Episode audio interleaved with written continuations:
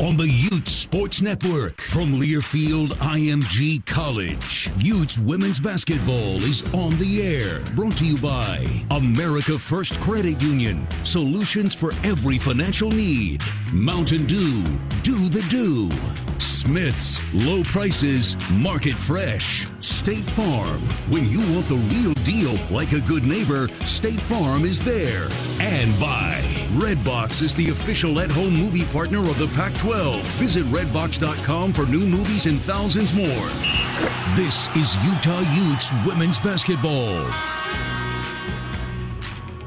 Good morning, Utah fans. Welcome inside the Ute Game Day pregame show. I am Tyson Ewing, joined alongside Amanda Smith, and we are back for basketball. Amanda, welcome in, and are you excited for some basketball today? I'm very excited for some basketball today. Isn't that weird to say? It is strange, so very strange. It is actually, Amanda, nine months to the day since we last were on the air and got to see Utah basketball. And ironically, the last time we were on the air talking about Utah basketball, they were playing this Oregon team. Isn't that crazy? There has been a lot that has happened over the last nine months, which is the exact reason that it has taken nine months. So, I mean, really, I want to start out with as we kind of get this uh, get this broadcast rolling, get the season rolling for this Utah uh, basketball team.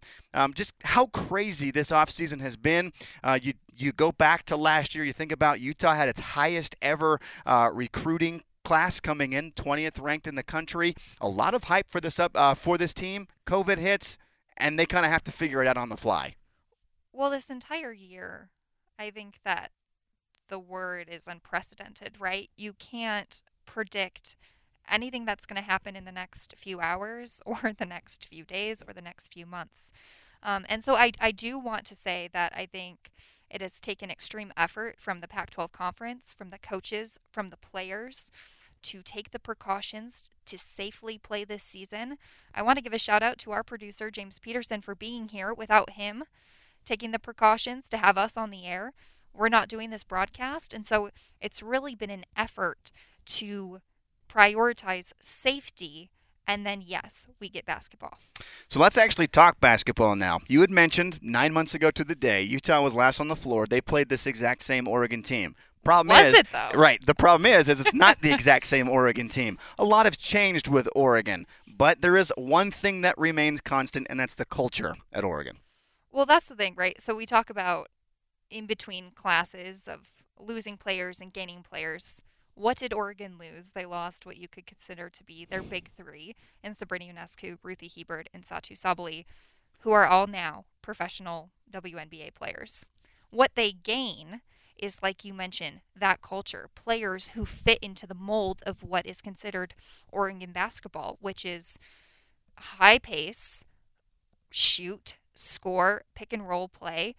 You bring in players that fit into that mold. So what you lose you can't replace, right? But what you can do is you can bring in a team that is going to fit into the mold of what you lost. So Oregon so far this year 3 and 0. They're one of 10 teams in the Pac-12 that have actually played games. Only Utah and Washington State to this point have not played a game. Uh, uh really quickly, what what has impressed you about this Oregon team so far this year? In the first three games that we've seen them play. I mean, they're outscoring their opponents by 42 points, which it's like, are we talking about last year's team or are we talking about new players on this Oregon team? But I do want to say, it's from a Utah perspective, this is their first game that they will play of the 2020 mm. 21 season. Typically, you would have non conference games to try different rotations, see how the new freshmen or transfers that you've brought in are going to play at a collegiate level are going to play and, and blend with the players you already have on your team. Utah didn't have that. This is their first game. And so we'll hear Coach Roberts in just a moment talk about really focusing on her team, not so much as to what Oregon will be doing today, but her expectations for the Utes this game.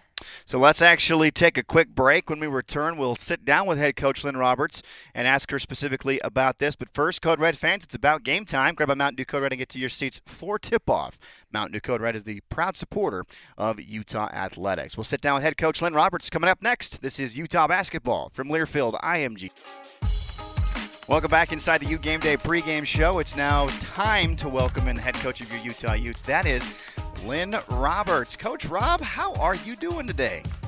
I am doing well, Tyson. It's game day. It's been about 270 days since I've been able to say that. So uh, maybe even more. That was rough math. Um, but yeah, we're doing good. We're excited to play. Let's uh, sick of talking about it and uh, ready to roll. No doubt about it. So sick of talking about it. Let's get to the floor. All right, coach. So I want to start with basically just asking the question you've probably been asked more than anything else, and that is how this offseason has looked for you and how you've been able to really fight through it, uh, through all the hectic, uh, really through all the, I guess the the hectic things we've been going through.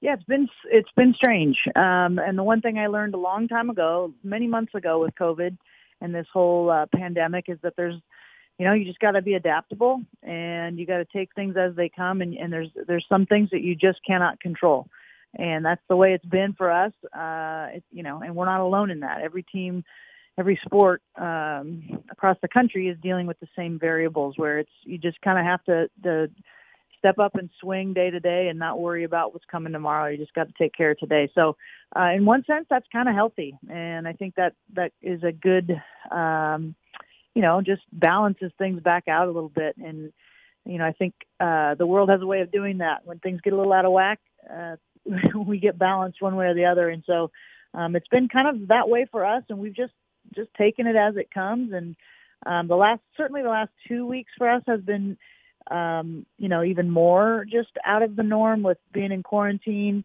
and um, and uh, you know being on the you know we couldn't get in the practice gym, we couldn't do anything, uh, and then you know just having had really limited days on the court with our group. Uh, you know, before today. So it is what it is, and we're just we're you know it's it's fun to see the joy in the kids' faces right now.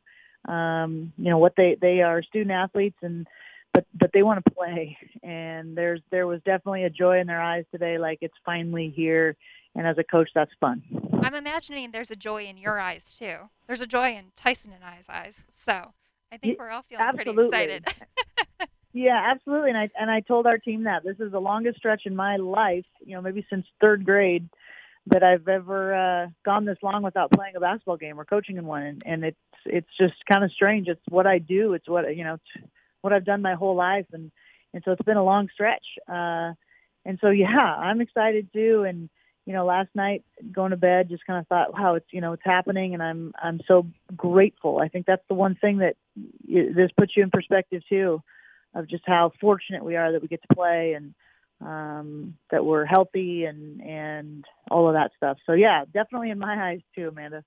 Well, you talked about being very intentional with your time heading into this game. And you mentioned over the last two weeks that's looked very different, whether it's been on or off the court. What are some of the things that you've done to, to prepare uh, for this Oregon team? Well, I, to be honest with you, we haven't spent a whole lot of time talking about Oregon. Uh, I mean, we have our team prepared, and we certainly did a scout and watch film. But you know, the the the, the 11 games you play in the non-conference, the, the preseason that we normally play, are, are where you learn about yourself and and you work on your stuff and you figure out your rotations and you know what your team's identity is and all of those things, and then you kind of head into conference with some semblance of that and just hope you can keep improving on those things. Well, we didn't get those even a couple preseason games. Uh, we haven't competed against anybody but ourselves, and so um, at this stage, what I told our team, you know, this is we we have to compete um, we have to compete ourselves, uh, you know, against, you know, against obviously a very good Oregon team. But, um, you know, I want to focus on ourselves, and, and we're going to make mistakes are going to be made by both teams, and shots are going to be made by both teams and missed by both teams. But let's just, you know, we're going to focus on our execution uh, on defense, our execution on offense, our energy, our rebounding, all of that kind of stuff. So when you're asking like how did we prepare for Oregon, we certainly did, but more through the lens of what are we doing, not versus what are they doing, if that makes sense. And so um, it's just that point in the season, and, and you can't rush that process of figuring out what your team's identity is, no matter who you're playing. And so um, that's where we're at. We're joined by head coach Lynne Roberts here on the Ute Game Day pregame show. Coach, to build a little bit on what you were talking about, obviously you've been really focusing on your team. What are some things as you begin the season today that you are excited about about this? Uh, you have a young group, but they are very, very experienced. What's some things that get you excited about your team this year? Uh, I think you know, for the first time since I've been at Utah, we have legitimate depth. Um, you know, it's very competitive in practice. There's not a clear like, oh, that's the starting five, and oh, that's not. Um, you know, that there's there's competitiveness uh, at every position, which is exciting because that you know a high tide raises all all ships, and so it makes everybody better. Um, I really like our balance in terms of I think we've got all three things you need. We've got great point guard play, uh, we've got great wings and shooters uh, and we've got great post play. And I think you need all three of those things to be a great team. Uh, a great team. Um, and then to have depth, that means you don't have to rely on just one player in that spot. So if you know Brenna Maxwell doesn't have a great shooting night, we've got other kids that can shoot, and so you're not putting that. You know that doesn't that takes a little bit of the pressure off those players, so that they can even play more to their ability, to their potential when they're not feeling that pressure of it has to be me. So that's what I'm most excited about. Uh, you know, X's O's wise, but um, this has just been a fun, you know, as weird as it sounds, as much adversity as we've been through and just kind of just strangeness and, um, you know, quarantining and uh, mask wearing and social distancing and all the things that go into it. Uh, this has been such a fun uh, few months with this group. I'm I'm enjoying myself with them in a way I haven't done in a, in a, in a few years. So um, that's the other thing I like about them is that they're they're really fun to coach. Um, so we'll see. You know, we we know we're playing a really good Oregon team. We're not naive. We're on the road. Uh, there isn't 10,000 fans this time, which helps us a little bit.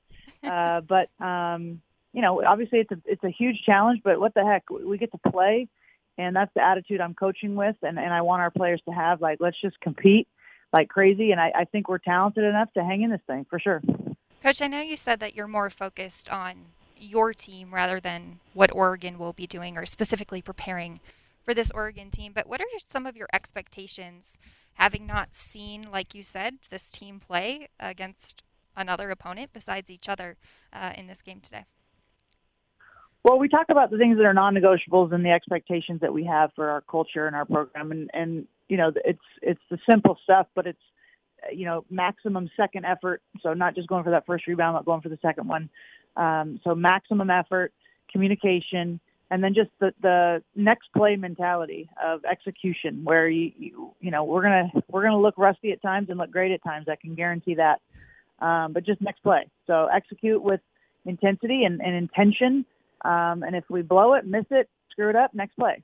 If we hit the great shot and execute perfectly, next play. Um, we get beat off the dribble, next play just staying in the moment. Um, that's always something that we talk about a lot, and it's going to be necessary today. Oregon's a really good team, and we've just got to be next play, um, focusing on our execution uh, next play.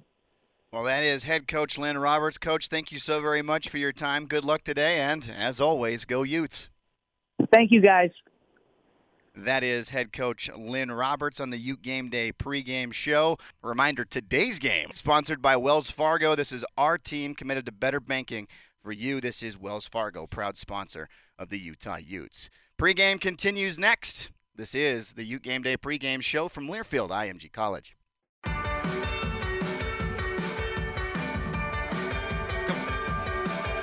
Welcome. Welcome back inside the Ute Game Day pregame show as we now get set for tip-off here momentarily between the Utah Utes and the 10th ranked Oregon Ducks. Let's go ahead and meet starters first for the home team, the Oregon Ducks. Playing the one, a 5'9 freshman from Oceanside, California, Te-Hina Paopao. That's going to be a fun name to say. A 5'10 junior from Surprise, Arizona, Taylor Chavez. A 5'11 junior from Massillon, Ohio, Taylor Mikesell. A 6'2 senior from Hodgenville, Kentucky, Erin Boley. And in the middle, a 6'5 sophomore from Berlin, Germany. The last name will sound familiar. It's Nyara Sabally. Now let's go ahead and meet, uh, excuse me, I guess I should say the head coach for Oregon, Kelly Graves, in his seventh season, a record of 158 and 54. Let's go ahead and meet starters now for your Utah Utes. And now, the starting lineup for your Utah Utes. Running the point. Dru Gylten, Jr. from Rapid City, South Dakota. Playing the two. Brenna Maxwell, sophomore from Gig Harbor, Washington. At small forward. Naya Becker, I'm a junior from Winnipeg, Manitoba, Canada. At the four. Andy Torres, I'm a junior from Terrebonne, Quebec, Canada. In the middle. I'm Lola, I'm sophomore from Almeria, Spain. Those are the starting lineup for your Utah Utes. Head coach Lynne Roberts in her sixth season, a record of 86 and 71. We are now set for tip-off as the Oregon Ducks control and a quick trigger on the left wing pulled by Erin Boley, and she splits it for three. And now the lead 3 0 for Oregon right out of the gates. Quickly, Utah looking to push ahead. Up top is Andy Torres, goes up top now, swinging it to Dru Gylten. Down low to Lola Pendande. She gets in the paint, spins, gets it blocked out of bounds. It'll go back to Utah. 9.23 to play opening quarter as we are we are ready for this 2020-2021 season. 3-0 lead for Oregon. Dru Gylten gets in the paint goes right through the defense, can't get it over to Hina Paopao, and the rebound ripped down by Oregon. Oregon will quickly push ahead the other way. Looking up top, and they're going to call a travel on Sabally, so we'll go back to Utah. Fast pace to begin here. Absolutely, and on that first possession for Utah, what they were able to do against a very elite defensive Oregon team was find a way into the paint. They didn't convert, but I'm assuming that they will in other plays this game. Here's Naya Becker up top, the junior. Goes left wing to Dru Gylten, lobbing down low to Lola Pendande. She attacks the paint and is fouled, so she will get free throws. That's great, right? Obviously, you want to get the ball to Lola Pendande, one of Utah's leading scorers, and frankly, a leader on this team is just a sophomore now. How weird to say, right? so crazy. All freshman honorable mention a season ago. I met it in the Pac-12 tournament, those two games against Washington and Oregon. She did not get the start, but she was tremendous in those games. Averaged 16 points per game, eight and a half rebounds, was 13 of 21 from the floor in those two games. And in your freshman season, you're really just finding your own personal identity as well as the one that blends with the team, right? And so she had to go through those experiences of, of running the floor at a collegiate level. Lola goes 0 for 2 from the free throw line, and Oregon with the rebound heading the other way. The talented freshman, Te-Hina Paopao, which we'll talk about that freshman group throughout the entire night, gets to the cutting Erin Boley, who attacks the paint and scores. Erin Boley's been magnificent so far. She was uh, the lone returner, the lone starter from a season ago, as the team leader in points at 17 per game gives the Ducks a 5-0 lead. Here's the attack by Naya Becker. Tried to look on the inside to Pendande, but it gets taken away. Erin Boley uh, heads the other way. And Oregon now has it, leading 5-0. Here's the pass inside to Sabally. Great defense as it's ripped down and pulled away by Lola Pendande. Utah gains possession. Here comes Dru Gylten in the front court, lobbing inside to Andy Torres. She'll spin and miss the layup. Utah now has missed three layups to begin this game. Unfortunate there for Utah as it was a wide open look for Andy. Could not complete it. Rebound Oregon. And all of Utah's shots up until this point have come from in the paint.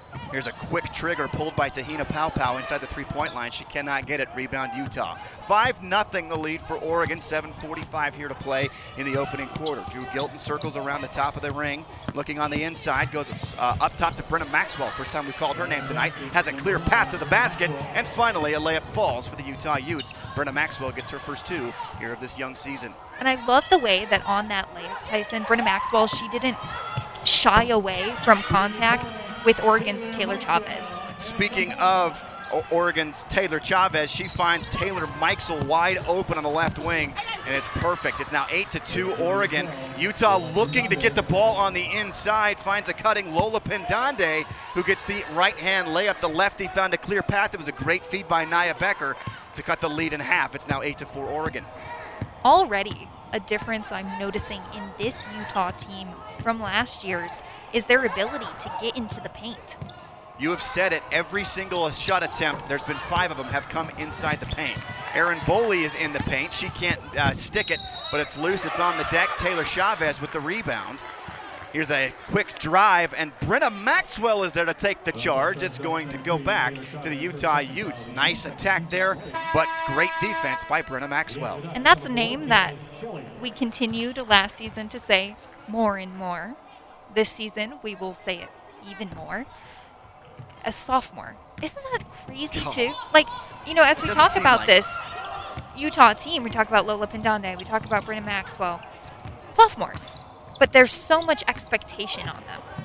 Here's Dru Gylten controlling for the Utah Utes. They trail 8-4. Lola Pendande in the paint against Sabally. Fakes left, spins right, but it's blocked by Sabally and ripped down by Sabally. And here comes Oregon the other way. 8-4 lead for the Ducks, the 10th ranked team in the country. They are 3-0, have outscored opponents by 42 points per game. Here's a quick three-point pull by Mikesell. It's off the mark, but an offensive rebound by the Ducks. Mikesell has it up top. Swings it right wing to Jaz Shelley, the sophomore. Comes off a great season last year in her, in her rookie or freshman campaign. And now here's the freshman taking the right elbow jumper, Te-Hina Paopao, and she sticks it. That name's going to be fun to say throughout uh, her career, Te-Hina Paopao. But she's not just a fun name to say, she's also extremely talented. I was going to say, names that we're talking about, we're going to be saying a lot. That is one of them. She was the first freshman to start a season opener for Oregon since who? Sabrina Ionescu. Sabrina Ionescu. We know that name quite well. Quickly the other way, Naya Becker goes up, goes under, but she traveled and go back to the Ducks. Quickly ahead, Naya, uh, uh, uh, Ni- Niara, that's her name. I want to say Naira, but it's Niara Sabally gets it stripped and taken away, and Utah has possession. Andy Torres takes a quick right angle three that falls off the mark. That was the first shot outside the paint by the Utah Utes, and it falls off the mark. Quickly ahead, Jaz Shelley swings it cross court to Te-Hina Paopao. Now moving it up top to Taylor Mikesell a very talented junior who spent her first two seasons of her college career at Maryland. Here's the drive by Erin Boley. She attacks, is met by Lola Pendande, is fouled, gets the left-hand layup to fall, and it's proof and evidence that the very talented senior from Hodgenville, Kentucky, Erin Boley, is not just a three-point shooter. She can also get to the rim at ease as well. An opportunity, a plus one here for Erin Boley. Right now, she's got seven with a chance to have eight of Oregon's 12 or what could be 13 if she makes the free throw points so far. A senior on this team, and one that, like we were talking about pregame, played with now three WNBA players. Free throw on the way and good for Erin Boley. She now has eight of Oregon's 13 points. The 10th ranked team in the country has a 13 to 4 lead here on the uh, on the Utah Utes in the early going. 5:15 to play opening quarter. Here's Dru Gylten on the right wing, looking on the inside. Goes up to Brenna Maxwell. She'll take a quick three. That one's on the way and short. It's tapped and it's loose and it's going to be out of bounds. It will go to. Looks like there's indecision. Go back to Utah. But now we will get the opportunity to see some freshmen as Utah have some substitutions. 6'4 freshman Peyton McFarland is checked into the ball game for the Utah Utes, as well as the 5'10 freshman Kennedy McQueen from Henefer, Utah, both four-star athletes. And we'll see what they could do on the floor for Utah here in the early going. You mentioned that these new players we're seeing for Utah, they were part of Utah's highest ranked recruiting class, 20th in the nation according to ESPN. And so, like everyone else, we are looking to see what they're going to do on this Utah team. Zuza Poots also in the game for Utah. Senior from Poznan, Poland. She feeds the inside to Peyton McFarland. McFarland gets it stripped and taken away. Then it'll go back to Oregon, 13 to 4. We're on to the five-minute mark here in the opening quarter. The 10th-ranked Ducks with a nine-point lead on the Utes. Here's a quick play on the inside, a lob to Erin Boley. She catches, fades from the bucket, and is able to score despite the great defense by Utah. She's now got 10 of Oregon's 15 points, and the Ducks lead by 11. Utah the other way, trailing by 11. Here's the talented point guard from uh, from North Dakota. Excuse me, South Dakota. What am I saying? Am I just Whoa. saying North Dakota? Whoa. I am saying North Dakota. Dru Gylten from. Rapid City, South Dakota. Her dad's going to have my head for that one. That's no doubt about that one. She drives in the paint, tried to look on the outside, and it's uh, out of bounds, and it will go back to the Oregon Ducks, but not before a timeout is taken on the floor. 15 to 4, the lead for the Oregon Ducks. We'll take a quick break, come back with more. This is Utah basketball from Learfield IMG College.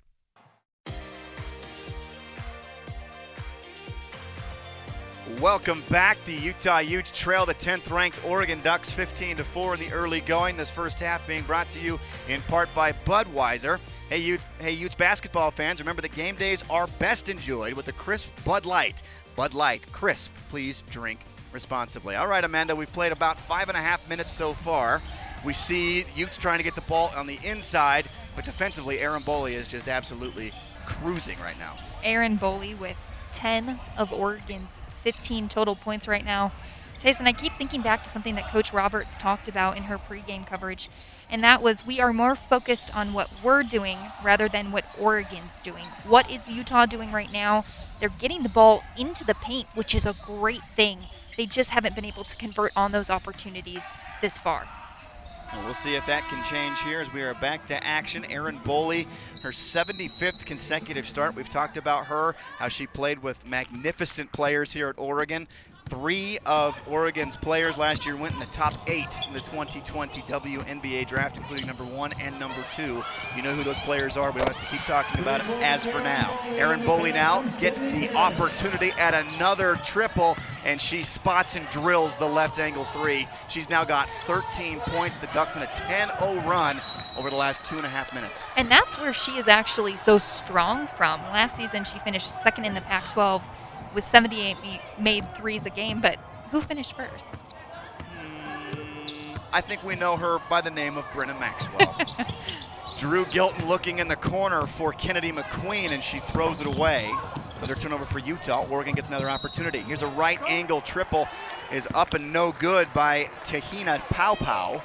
It's tapped out of bounds off Utah, and it'll go back to the Ducks. So here we are, 18 to 4. Oregon with the lead. 3.35 to play in the opening quarter. Left angle is Sydney Parrish. She steps inside the three-point line and knocks it down, and the Ducks are cruising right now, a 20 to 4 lead. We've only played six and a half minutes.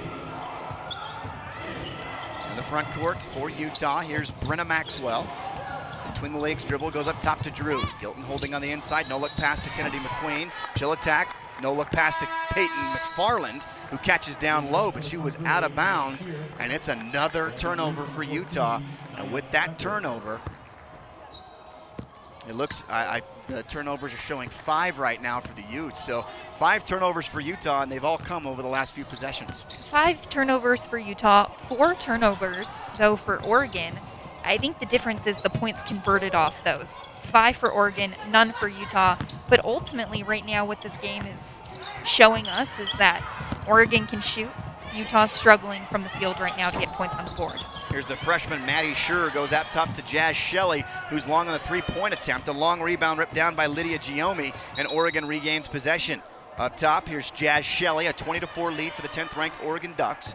We have a whistle, and they're going to call a foul away from the ball on Dru Gylten, so it will go back to Oregon on the baseline. 2.37 to go. It's Oregon 20, Utah 4. The Ducks still just magnificent despite losing all that talent from a season ago. Reloaded with the number one ranked recruiting class this season in the nation. On the left wing, Maddie Scherr, the freshman, goes up top.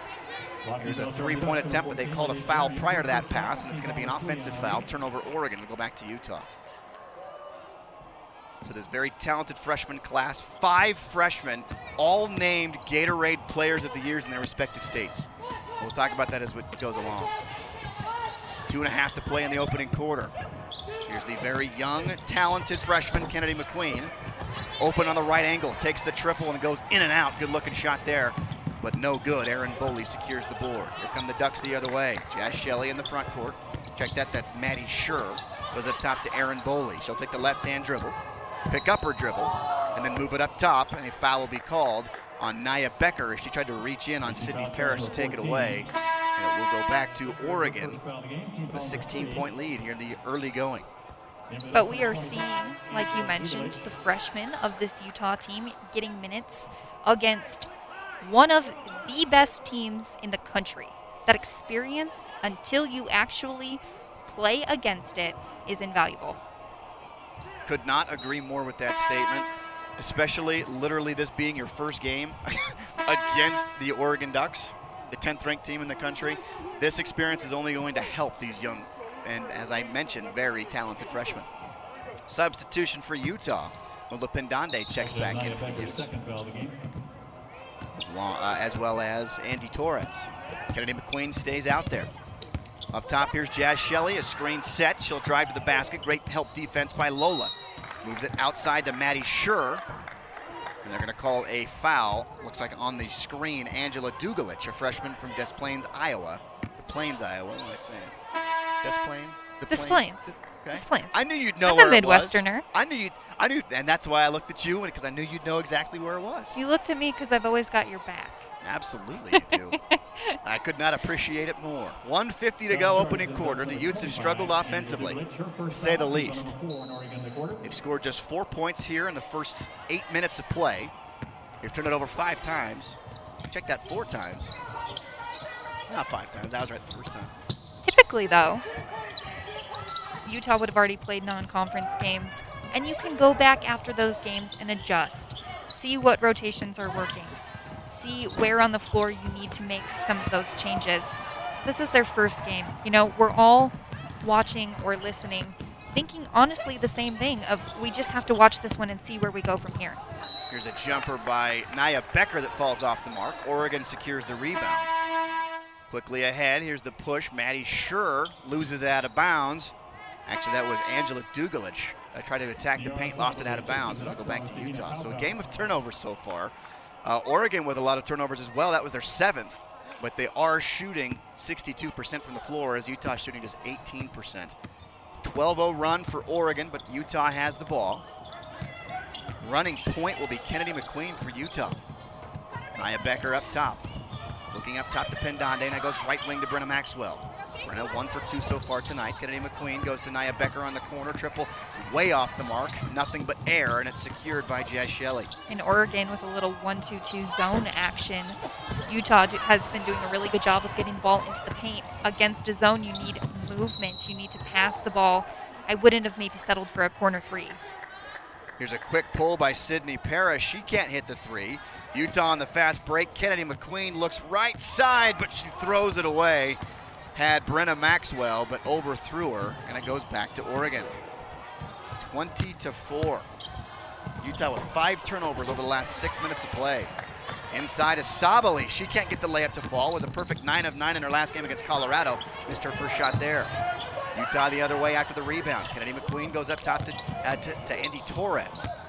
Now she'll move it left side to Naya Becker, up top to Pendande. Lola looking on the inside, picks up her dribble, hands back to, uh, to hands back to to Maxwell. She's, she struggles, loses the ball, fumbles it out of or fumbles it, loses it, and it's going to be turned over. What Quickly ahead the other watching? way.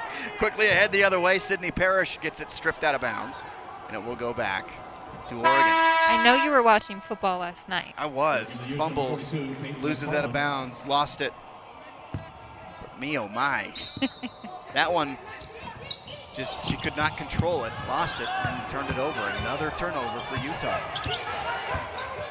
20 to 4. Seven turnovers over the last seven minutes for Utah. Up top, here's Sabally. Will look to heave it at the buzzer. Great defense by Peyton McFarland. Forces the miss, and that ends the quarter. It was a 12-0 Oregon run to end that first quarter. When I look at these numbers, turnovers are surprisingly the same, right? Because you would think with the score being 20 to 4, there would be some breakdown. That breakdown is Utah not being able to hit a shot from the outside, from the inside right now. When that happens, ball movement, try to find something in the paint, and go for the easy look. 20 to 4, the 10th ranked Oregon Ducks with the lead on the Utah Utes after 10 minutes of play. We'll take a break, come back with more. This is Utah basketball from Learfield IMG College.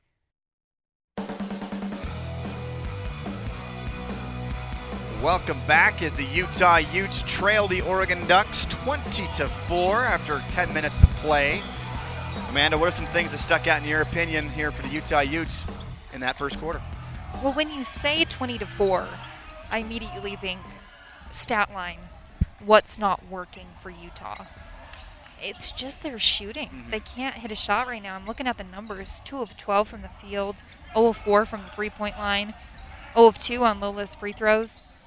Then you look at Oregon 8 of 17 from the floor, 3 of 8 from the three point line. That is the biggest difference right now. Turnovers are the same, rebounding is fairly equal, points off of turn. Like, you want there to be a better explanation for what's happening in this game besides making shots, but simply that's what it is right now. Utah's not playing bad. No. It's it's like you said. It's weird to say that they're not playing bad, trailing 20 to four here in the opening quarter. But everything you just said is is exactly right. You see that they're doing what they want to be doing, getting the ball in the paint. You can see that's been an emphasis. They're just not hitting their shots. They've missed seven straight shots as we move into the second quarter. So we'll see if something can change here in this second quarter. Utah has possession to begin the second quarter. Nia Becker holding on the left wing. She'll skip it cross court to Dru Gylten. Now skips it back to Naya. She's open in the corner, takes the triple, and that's the second time she's airmailed it, but it's landed right in the hands of Andy Torres, who sticks the layup. That drought can, uh, ends at eight consecutive missed shots. 20 to 6 the lead for Oregon. And you know what? That's something that Coach Roberts talked about pregame. She said, We know that we are going to miss shots. It's the second effort, maximum effort of not giving up on the play. Andy Torres, perfect positioning for a layup. Erin Boley goes to Nyara Sabally. She spots from the free throw line and drills it. Nyara Sabally. It's so strange because you want to say Satu every time you see it. She has the same exact makeup as her sister Satu. 22 to 6, the lead for the Ducks. There's a trap in the corner. Brynna Maxwell able to escape it. Goes up top to Brynna Mac uh, to Dru Gylten. Gylten has it. She'll attack the paint, lose it, and kick it out of bounds. Turnover Utah. She tried to drive. That defense collapsed. She got double teamed and lost it out of bounds. Another turnover for the Utes. Back to the Ducks. Being more of an attacking scorer was an emphasis coming into the season for Dru Gylten. She said, I love passing. It's one of my favorite aspects of the game, but she wants to be able to score for this team when needed. Sabally gets trapped down low, is able to escape out of it, kicks it out to Taylor Mikesell, is short on the three. It's loose, and Utah didn't hustle, and Oregon regains possession. Here's the freshman, Te-Hina Paopao, up top, takes the screen from Sabally, drives through the lanes, stops, pops, hands it off to Erin Boley, who takes the left elbow jumper, and Erin Boley's magnificent game continues. She's now got 15 points on six of seven shooting. 24 to 6. The Ducks all over the Utes here in the first half. Brynna Maxwell goes up top to Andy Torres. Left hand dribble up. Now left wing to Naya Becker. Becker spins, drives, goes to the basket, misses the layup. Andy Torres able to get the offensive rebound and stick it back up and in. That is now two consecutive plays in which Andy Torres has not given up on the initial play, and that is something that Coach Roberts said that's a non-negotiable for us. Things are going to happen, mistakes are going to happen, but we have to give our maximum maximum effort. Taylor Mikesell goes inside to Sabally. Sabally drives, she's fouled and will earn free throws. She gets bumped by Lola Pendande, so free throws coming here for Nyara Sabally. And if we look at this play that got Nyara Sabally to the free throw line, she drives left, Lola Pendande behind her. What you have to do is you have to slide over and step in front of her defensively, try to take a charge, or if you do get fouled going to, you know, in front of her straight up, then fine. But it, it's almost like you can't be beaten on the hustle play from someone who is the exact same position and almost the exact same size as you. Speaking of Lola Pendande, she picks up her second foul. Now, Amanda, Lola struggled mightily last year with that same exact problem, and in fact, some numbers will back it up. She averaged three and a half fouls per game last year, three disqualifications, had 16 games with at least four fouls last year, and 10 of her last 16 games had at least four fouls. And she picks up her, her second foul here in the early going. I remember talking specifically last season that Utah's a better team when Lola Pendande's on the floor when she's not able to be on the floor, that hurts Utah. Sabally goes one for two from the line. Utah has possession, seven and a half to play here in the second quarter. The Utes down 25 to eight. Here's a turnover as it was thrown directly to Erin Boley, but she misses the jumper. Utah with the rebound. Quickly ahead. Here's a triple in the corner. Kennedy McQueen spots from the corner and knocks down her first collegiate bucket. The freshman from Henefer, Utah, drills it quickly ahead though. Oregon's freshman, Te-Hina Paopao, with a nice easy layup to extend the lead 27 to 11. Here's Brynna, same spot on that left wing off the mark, offensive rebound. Zuza Poots who's just checked in for the Utes, back up top.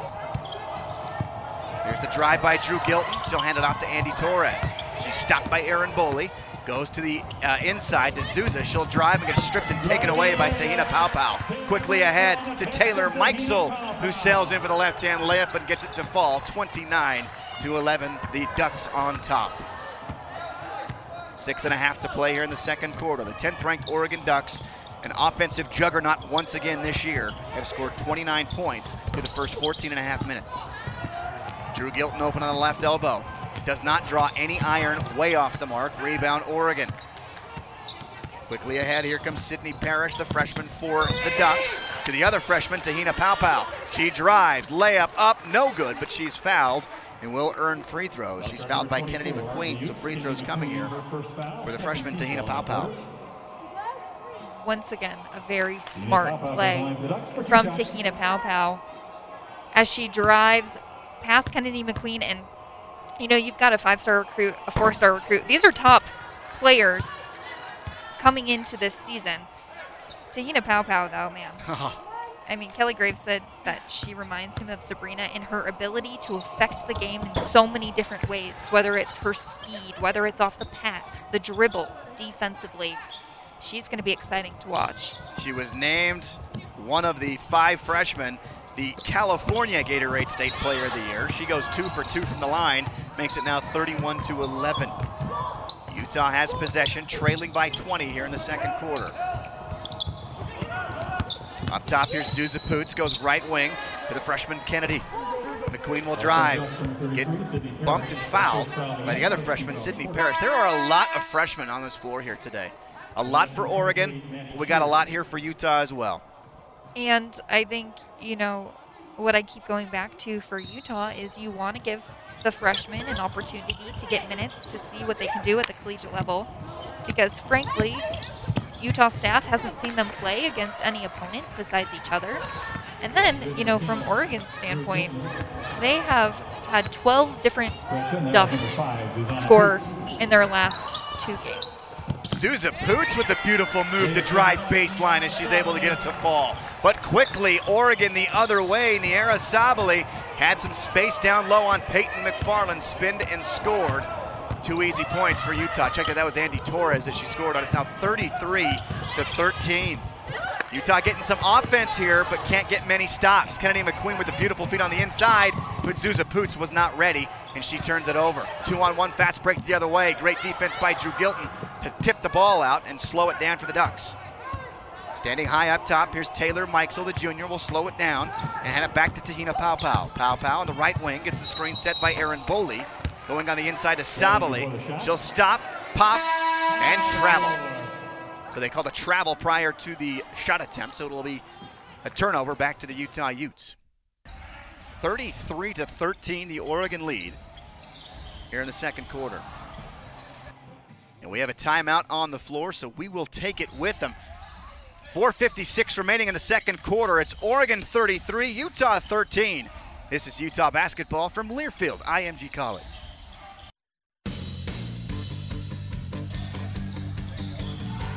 Welcome, welcome back. Here is the Utah Utes trail the 10th ranked Oregon Ducks 33 to 13 this first half. Being brought to you in part by CR England. One initiative uh, to fight childhood hunger will feed one child here in Utah for every single point the Utes score this season. So far today, the Utes have scored uh, 13 points.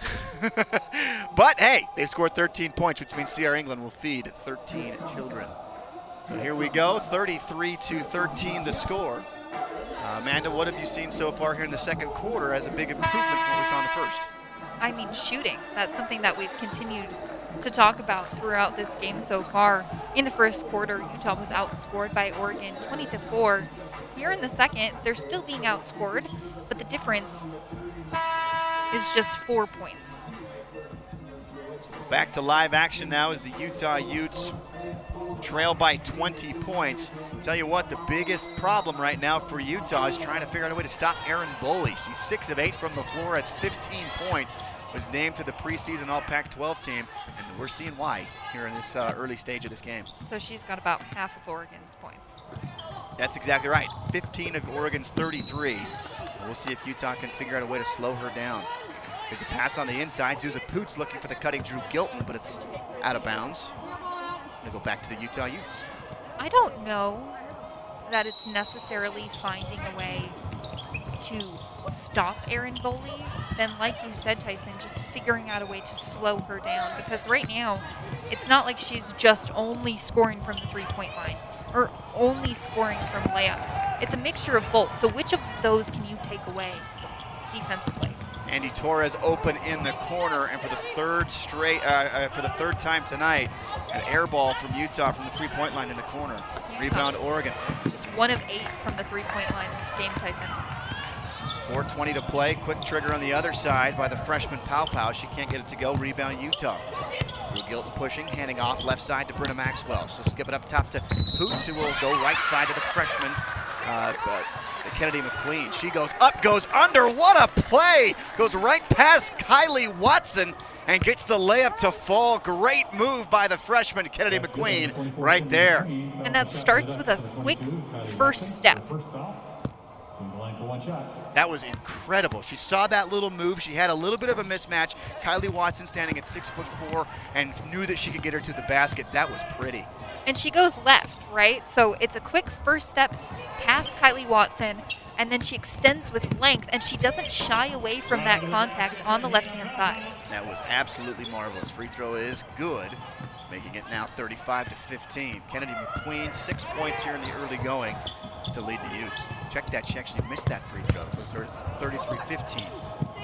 Here's the quick layup on the other side. Left side, Te-Hina uh, Te-Hina gets the layup to fall. 35 uh, Uh, 35-18. There we go. We got the score right, 35-15. As the stats are just a little bit ahead of us right now. Here's a quick trigger three by Dru Gylten, and she spots and knocks it down, making it now 35 to 18, like I initially said. So quickly, Utah trying to get a little bit of offense going. They didn't have much of it in that first quarter, but we're seeing a difference here in the second as a quick drive on the right side forces a foul. Maddie Scherr, the freshman, will go to the line here for Oregon. So now to the free throw line, Maddie Scherr. But I want to talk about what's different offensively here, in your opinion, for, uh, for Utah. Well, I think that we just have to continually remember that this is Utah's first game that they're playing this season. So Coach Roberts even said, we're going to see the rust come out in certain moments. We just can't, you know, fall back on that and say, oh, man, we, we missed that shot. We have to think like, okay, next play mentality.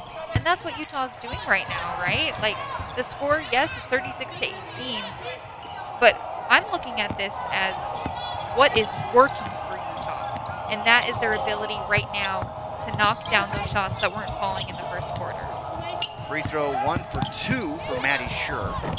Utah with possession now, trailing 36-18. Brynna Maxwell skies in the air, but cannot stick it, and it's the rebound ripped down by Oregon. Paopao the other way. She'll hand off to the right side, Jaz Shelley. She'll spin in the paint and score. Beautiful move by last year's, four, uh, actually no, that's Taylor Chavez, but beautiful move by Jaz Shelley, the sophomore from Moe, Australia, to get that layup to fall. Created, 38-18. Oh, I was just going to say that was absolutely beautiful in her ability to create separation using the spin move. Quickly on the inside, Kennedy McQueen hands off to Andy Torres, but it gets blocked out of bounds, or it gets blocked nearly out of bounds, saved by Oregon, and they'll head the other way. Paopao goes inside to Sabally. It's loose and controlled back by Paopao. Pow Pow on the right wing. Screen set up high by Kylie Watson. Goes left side to Nyara Sabally, but she can't stick it on the left wing three-pointer. It's loose and controlled by Sabally. It was able to get her own rebound on the other side of the floor. That was spectacular. She has it on the right side. Will drive on the freshman Kennedy McQueen, runs into her own player, and they're going to call an offensive foul a moving screen. Amanda, that was a terrible call. Oregon uh, had a nice easy layup, but they called a uh, but they called a moving screen on the inside by Kylie Watson. I gotta say that that was a terrible call right there as the two Utes ran into each other. And as Nyara Sabally drives left, she's able to beat Kennedy McQueen. And what wasn't there for Utah was help side defense. Dru Gylten did not slide over. And so, I mean, Utah got the call on that play, right? But it could have easily been another two points for Oregon. 144 to play, 38 to 18 on the inside. Here's Peyton McFarland is met by Nyara Sabally. Boy, Sabally's length showed out right there on that block as Peyton McFarland learned quickly just how big, Sat, uh, I said Satu, Nyara Sabally truly is. Quickly in the corner, Kennedy McQueen has five to lead Utah. Hand off to the quick triggered pull, Brynna Maxwell, but she cannot stick the 15 footer. Rebound, Oregon. left side, here's the drive by Paopao. She'll float for two. Come up short. Another offensive rebound, this time by Maddie Scherr for the Ducks. She'll slow it down to Paopao. 115 to play. Paopao on the screen by Sabally. Controlling the offense. Moving on up top to Dugalic. Now right wing. Here's Maddie Scherr. A foul is going to be called away from the ball. This one on Zuza Poots. So Oregon will regain possession. 38 to 18, 112 to play. Zuza Poots picks up the foul. Oregon has it on the baseline. Quick pull, beautiful play, as it ends up in the hands of Maddie Scherr. Check that, that's Angela Dugalic. She quickly caught it and went off the glass to score two. Which five-star recruit are you talking about? I don't know? know. There's a lot of them. That's the thing, though, with this Oregon team. Like we've mentioned, they've got what they consider to be the Fab Five of their five-star recruits coming in and playing this season. And so, you know, Angela Dugalic scoring on that last possession, but Maddie Scherr, another name that we've said continually throughout this game.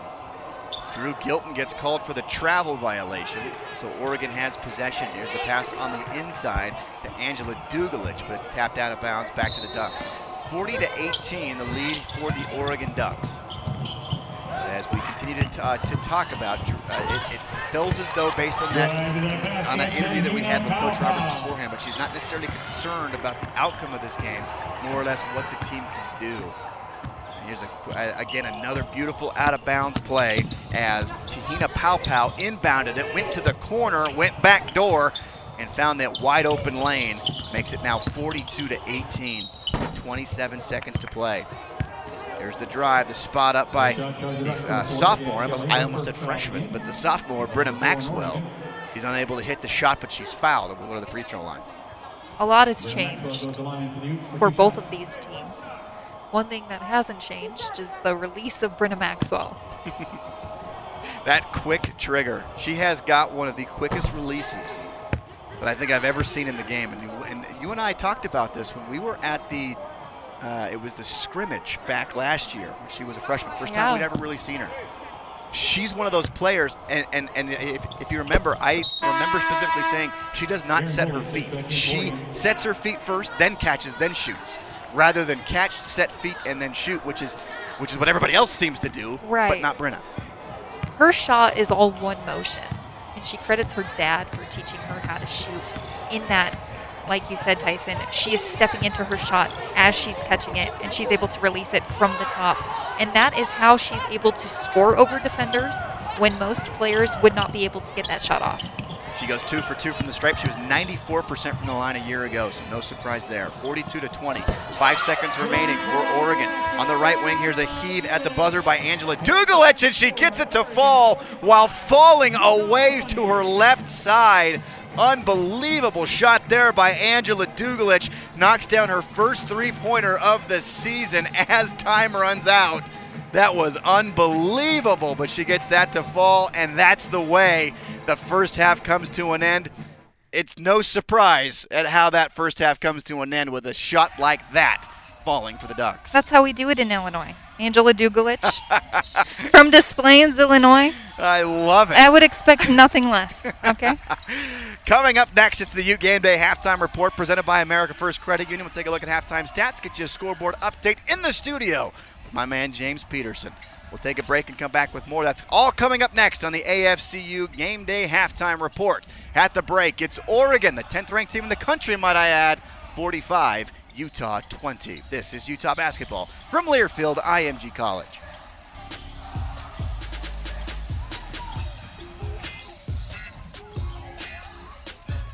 Welcome back inside the Ute Game Day halftime report presented by America First Credit Union, Utah's top auto lender. We offer low rates, flexible terms, 24 7 account access, and more. Apply today at AmericaFirst.com. All right, Amanda, here we sit at the halftime break, a game that's been very heavily controlled by the Oregon Ducks. They lead 45 to 20. Utah did score 16 points in that second quarter, so that's where I want to start. Let's kind of just erase that first quarter for a moment what was Utah doing that was helping them to be much more effective on the offensive end in that second quarter as opposed to that first quarter. Well, as simple as it sounds, I think that they just got a little bit of flow into their game, right? We talk about the 275 days it was from the last game they played against another opponent. You can practice all you want, you can practice against each other. There can be great competition that you are competing against on your own team. But until you get your legs under you and you're running against not just any team, and it's not uncommon to play ranked teams in the Pac 12 conference, right? But the Pac 12 champion from last year, who had, you know, COVID 19 not shut down the NCAA tournament, very well could have been the overall national championship team. Granted, some players from that team are no longer on this Oregon team, but the dynamic of the team hasn't changed. You don't have those players, but we're seeing the same thing three point shooting, attacking the basket, rebounding. And to build on exactly what you're talking about there, three point shooting, 36% from the floor in that first half, 58% from the field as a whole for the Oregon Ducks.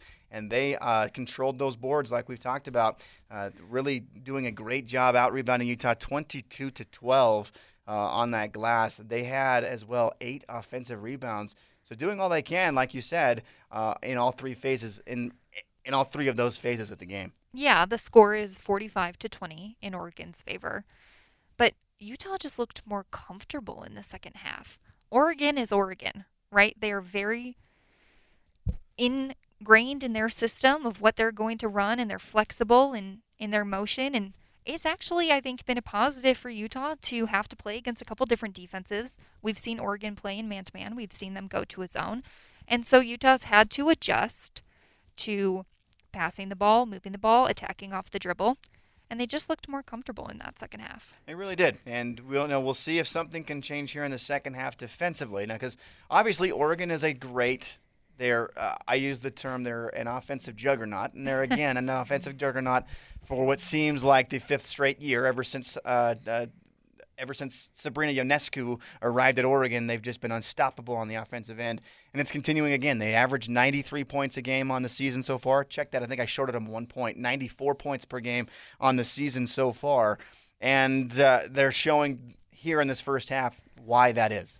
Well, what I'd like to see from Utah in this second half is you're not going to stop Oregon offensively right? Like we talked about this with Erin Boley. You're not going to stop Erin Boley, but what can you do to slow her? What can you do to slow this Oregon team down? As I'm looking over the stats, Oregon scored 20 points in the paint as opposed to Utah's 12.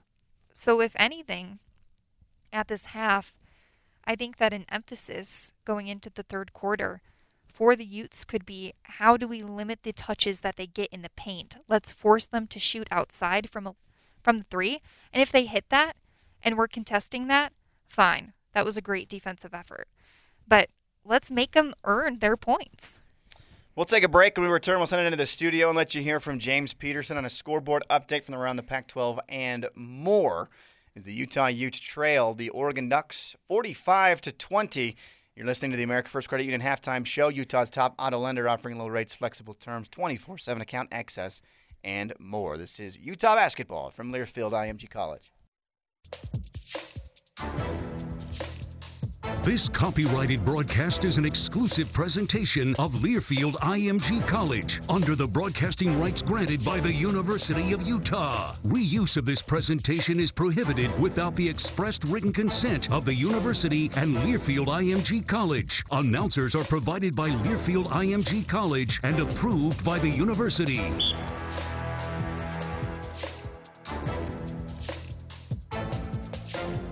Utah fans, welcome inside the Broadway Media Studios in downtown Salt Lake City.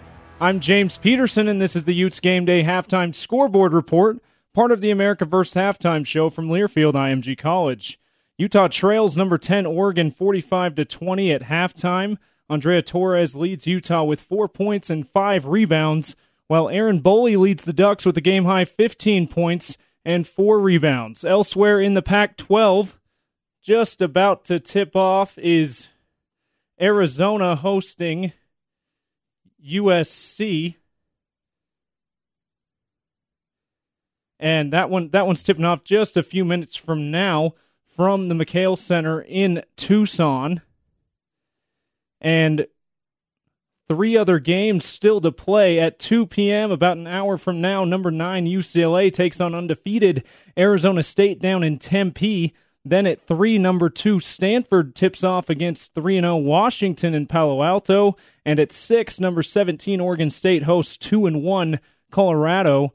Washington State versus Cal has been postponed. In the top 25, number 1 South Carolina beats number 23 Iowa State 83 to 65. Aliyah Boston led the Gamecocks with 13 points and 15 boards and 3 assists, while number 5 Louisville takes down Tennessee Martin 85-67. Dana Evans had 26 points for the Cardinals. And number 24, Michigan prevails over Wright State 82 to 59. Leigha Brown scored 24 points and grabbed seven rebounds for the Wolverines. Still three games to play, or three games in action currently in the top 25. At halftime, number eight NC State doubling up Coastal Carolina 51 25. And with seven minutes to play in the third, number 19 Ohio State leads Northern Kentucky 60 to 37. Number 22 Syracuse with a slim halftime lead over Penn State 33 to 32. Still to play. Number 18 Gonzaga hosts or is on the road at South Dakota State.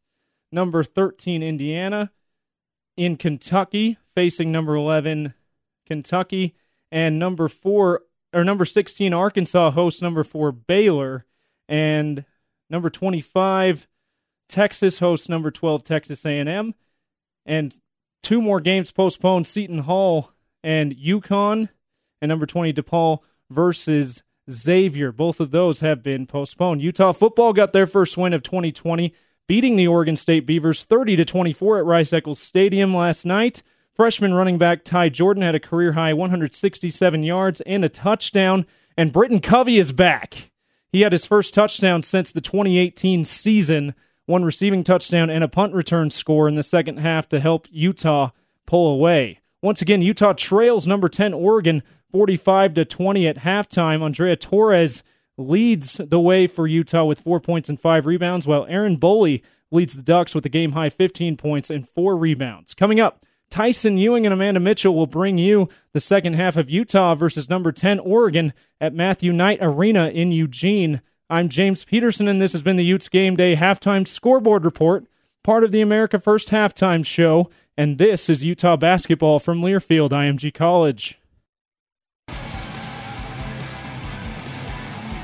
Welcome back here inside as the University of Utah trails the 10th ranked Oregon Ducks as we get ready to play the third quarter. We'll see if there's some improvements made here in this uh, third quarter in the second half as a whole. See if Utah can come away with some positivity here down the stretch. Oregon starters back on the floor. Taylor Mikesell pops a quick angle three that goes airmail and right into the hands of Niyah Becker. Utah pushing the other way. Great transition by Lola Pendande, but she misses the layup cannot stick it. Rebound, Oregon. Missed layups have been a problem so far for Utah here today. Here's a screen set up top by Sabally. They're going to call a foul on Brynna Maxwell as she tried to go through Sabally there. If we look back to that last play from Utah, first, great court vision from Dru Gylten to get the ball to Lola Pendande. Then there's no reason to be rushed, you know, and I think that that's what she is still working on is not rushing her shot. You can you have the time to square up to the basket. Te-Hina Paopao steps on the line. She was actually just in front of that line, but she does knock down the deep two and makes it 47 to 20. Here's the drive by Dru Gylten. She gets in the paint, loses it, and turns it over. They're going to call a foul after they turned it over. So it's going to go back to the Utah, uh, to the Oregon Ducks. At least it looks like initially. Let's see what they call here.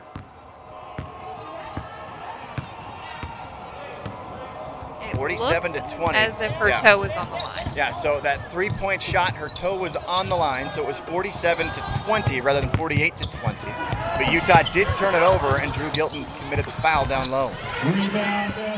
Sabally, she'll drive, she'll miss, it's loose, it's out, and into the hands of Sabally. She'll quickly stick it back up and in, 49 to 20. Another offensive rebound for Oregon. Rebounding is something that stood out to me for Oregon through the first two quarters. Uh, and now here into the third, they've been able to out rebound Utah 24 to 13, 9 to 7 on O boards, but then 15 to 6 defensively. And I think that that's where Utah's struggling right now is they've been able to relax offensively and get a little bit of flow going uh, and some rhythm. But now on the defensive end, you have to work to get stops. Triple on the corner by Niyah Becker is in and out. She struggled so far here today. Rebound pulled down by Utah, or excuse me, by Oregon. And here comes Paopao all the way to the basket. She lost it as she tried to feed Satu Sabally, and a jump ball was called between Sabally and Dru Gylten. It was great defense from Dru Gylten, knowing that that was the play that Te-Hina Paopao wanted to do. And I would assume it's because Dru Gylten also has great court vision and is able to make those passes. Get a three-pointer straight away by Andy Torres that sails in and out. Rebound Oregon. Utah's three-point shooting struggles continuing here in the second half. So far here tonight, they're just 18% from three, two of 11. But Te-Hina Paopao steps into a three-pointer straight away and knocks it down, making the score now 53 to 20. This game being completely controlled by the Oregon Ducks. They now lead by 33 points with 7.30 to play in the third quarter. Now, Amanda, we got to remember this is Utah's first game, and they're playing against one of the nation's top teams. And like we talked about, that's not uncommon in the Pac 12 conference to play against a ranked opponent. Coach Roberts has even said that this isn't just bias of the Pac 12 being the best league for women's college basketball. It has proven to be from the competitiveness and the rankings that they, we see in the AP polls. But Brynna Maxwell, no good on that three pointer. Rebound, Lola Pendande. And she'll go to the free throw line. There you go. I like that play-by-play by Amanda Smith right there. Is the three-pointer no good by Brynna Maxwell? A couple of offensive rebounds. Another missed layup for Utah, though. Not only are they missing from the outside, but they're also missing near the rim as well today. But free throws coming, as Amanda mentioned, by Lola Pendande. Lola already 0 for 2 from the stripe here today. Her first one is off the mark as well. That's where she was really good a year ago. 73% free throw shooter, but she starts today 0 for 3 from the stripe with one more coming. And as you can tell that perfect little swish, that one is good. So it makes it now 53 to 21. An advantage of 32 by the 10th ranked Oregon Ducks. Here come the Ducks into the front court. Te-Hina Paopao leads the way with 16 points. She's got five here, excuse me, six here. Uh, they will change it, but uh, it says six, but she actually has five here in the second half. Erin Boley takes a right angle triple. It's off the mark. Rebound Lola Pendande. She'll push ahead to Kemry Martine, who's checked in for the first time here tonight. Up top to Lola Pendande. Pendande steps to the uh, to the right elbow, picks up her dribble, looking for the backdoor cutter, Zuza Puc. Beautiful feed. Actually, that was Brynna Maxwell. Beautiful feed from Lola Pendande to Brynna on the backdoor cut. Two easy points for Utah there. 53-23, 6.35 to play second quarter. Oregon looking the other way. Te-Hina Paopao drives the lane, floats it for two and scores. And Te-Hina Paopao is in a rhythm here in the second half. She's got seven, even though the stats say eight here in the second half. And it was just a smart play as she drove in toward the right side to see Lola Pendande stepping up and knowing that she's not going to come too high above the free, free throw line. She says, okay, pulls up for the jumper. 55-23. Niyah Becker will drive. Float, get bumped, miss it. It's loose on the deck. Rebound by Lola Pendande. She'll try to find the cutting Brynna Maxwell, but turn it over in the process. Two on one fast break the other way. Boley to the basket, floats it. It's too long. Rebound, Kemry Martine. Utah looking to attack the other way. Pendande on a two on two. We'll pick it up, go out to Brynna Maxwell. Right angle three. No. Rebound, Oregon. Sabally quickly takes a couple of dribbles, even though she plays the five, running the point here. Going right side to Erin Boley will slow it down for Oregon. They lead by 32 here in the second half. Standing high up top, Taylor Mikesell, a transfer from Maryland. to the right wing, the in and out dribble now goes up top to Erin Boley. She'll hand off left side to Taylor Chavez. Bounce pass right side to Sabally. She gets double teamed down low. Attacks the basket anyway, and it gets ripped and taken away by Niyah Becker. Becker goes all the way to the basket, sails for the scoop right hand layup, making it now 55 25. That's Niyah Becker's first two, as she had missed her first six shots. And she is so lengthy. Her arms are so long. She was able to just extend past Oregon's Taylor Mikesell. Paopao cannot hit the three. Rebound, Brynna Maxwell. She'll slow it down to Kemry Martine. Kemry did not play in that first half.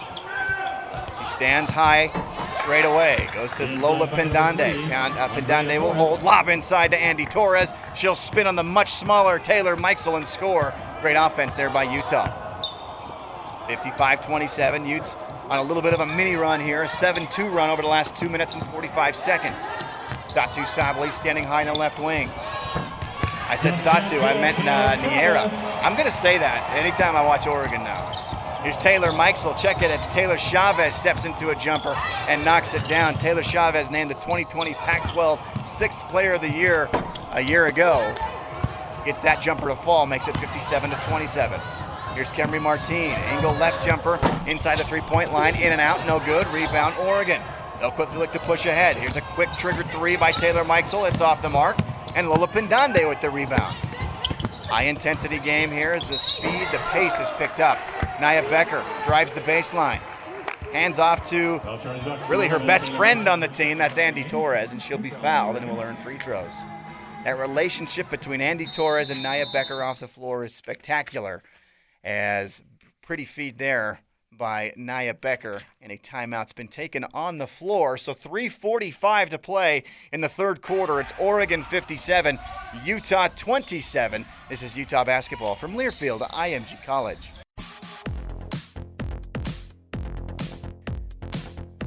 Welcome back as the Utah Utes trail the 10th ranked Oregon Ducks by a score of 57 to 27. It's been all Oregon here a lot to learn from here in this opening game for the Utah Utes. The second half being brought to you in part by Redbox. Redbox has new movies at the box and streaming on demand. Don't miss Unhinged starring Russell Crowe. Visit redbox.com for all the ways to watch. 57 27 the score, Amanda. This third quarter, it seems as though Utah continuing what they did in that second quarter, offensively at least. Yeah, I mean, I'm looking at the third quarter stats specifically right now. Oregon outscoring Utah just 11 to 7 but I loved what you just said that in this game, Utah has a lot to learn.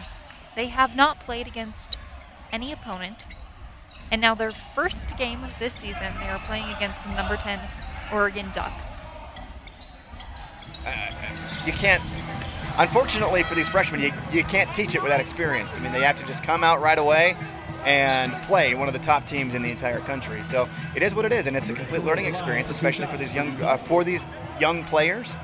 And even for those who are experienced on this team, it's still a great learning experience. Totally. And that's kind of what you expect when you choose to go to a school in the Pac 12 conference. You want to play against the best players. And so, you know, we've seen minutes from Kennedy McQueen, from now, for the first time, Kemry Martine this game. It's just, and we're talking about, you know, Brynna Maxwell and Lola Pendande like they're seniors. They're sophomores, yeah. right? They just played a lot of minutes last season. Andy Torres goes 0 for 2 from the stripe. Utah's free throw shooting has been abysmal here in this opening game. Oregon with the rebound off the missed free throw. Jaz Shelley goes coast to coast. It's the layup to fall. Then they did change that three pointer to a two, so it is 58 to 27 after that Jaz Shelley runner. Kennedy McQueen is back in the game for Utah. Takes the step back three pointer on the right wing. It's off the mark. Offensive rebound, Andy Torres. Kicks it out to Niyah Becker, three pointer, no. It's loose and controlled by Oregon. Utah struggling, shooting the ball in all phases right now. Oregon with the rebound and pushes ahead. It's a quick feed down low to Lydia Giomi, and a quick foul will be called down low. I do want to note, though, that Yes, Utah has struggled shooting this game. But goodness, it just comes back to that first quarter when they were outscored 20 to 4. Because from that point on, they're outscored 25 to 16. Now in the third so far, 13 to 7, but 20 to 4. And that's actually something that last season Utah talked about was not getting down to these large leads and having to cut at that deficit, especially against ranked opponents where you know that they're going to continually score and not necessarily uh, become stagnant. But it's a learning experience. This is their first game. If we were having this conversation in a typical non conference game against a different opponent, this probably isn't the score of the game, right? Missed free throws by Lydia Giomi. Utah turns it over the other way. And Oregon regains possession. Jaz Shelley hands off to Erin Boley, stops and pops in the Pac 12 logo 12 feet away and gets it to fall. Making it now 60 to 27. Utah quickly looking to push ahead as they trail now by 33, their largest deficit of the game. Lola Pendande goes baseline, goes up and under with her offhand, goes off the glass and scores 60 to 29. Great move by Lola Pendande down low. Got the lead to 31. Jaz Shelley looking to push. She goes on the inside, little in and out dribble past Lola Pendande. Lola did not bite and swats it out of bounds. Back to Oregon. I like how you said, going back to what you talked about, about having this conversation if it were regular circumstances. This, this would be very disappointing if this were, you know, a typical March 6th, uh, excuse me, December 6th game. This would be a very difficult game to watch and very disappointing.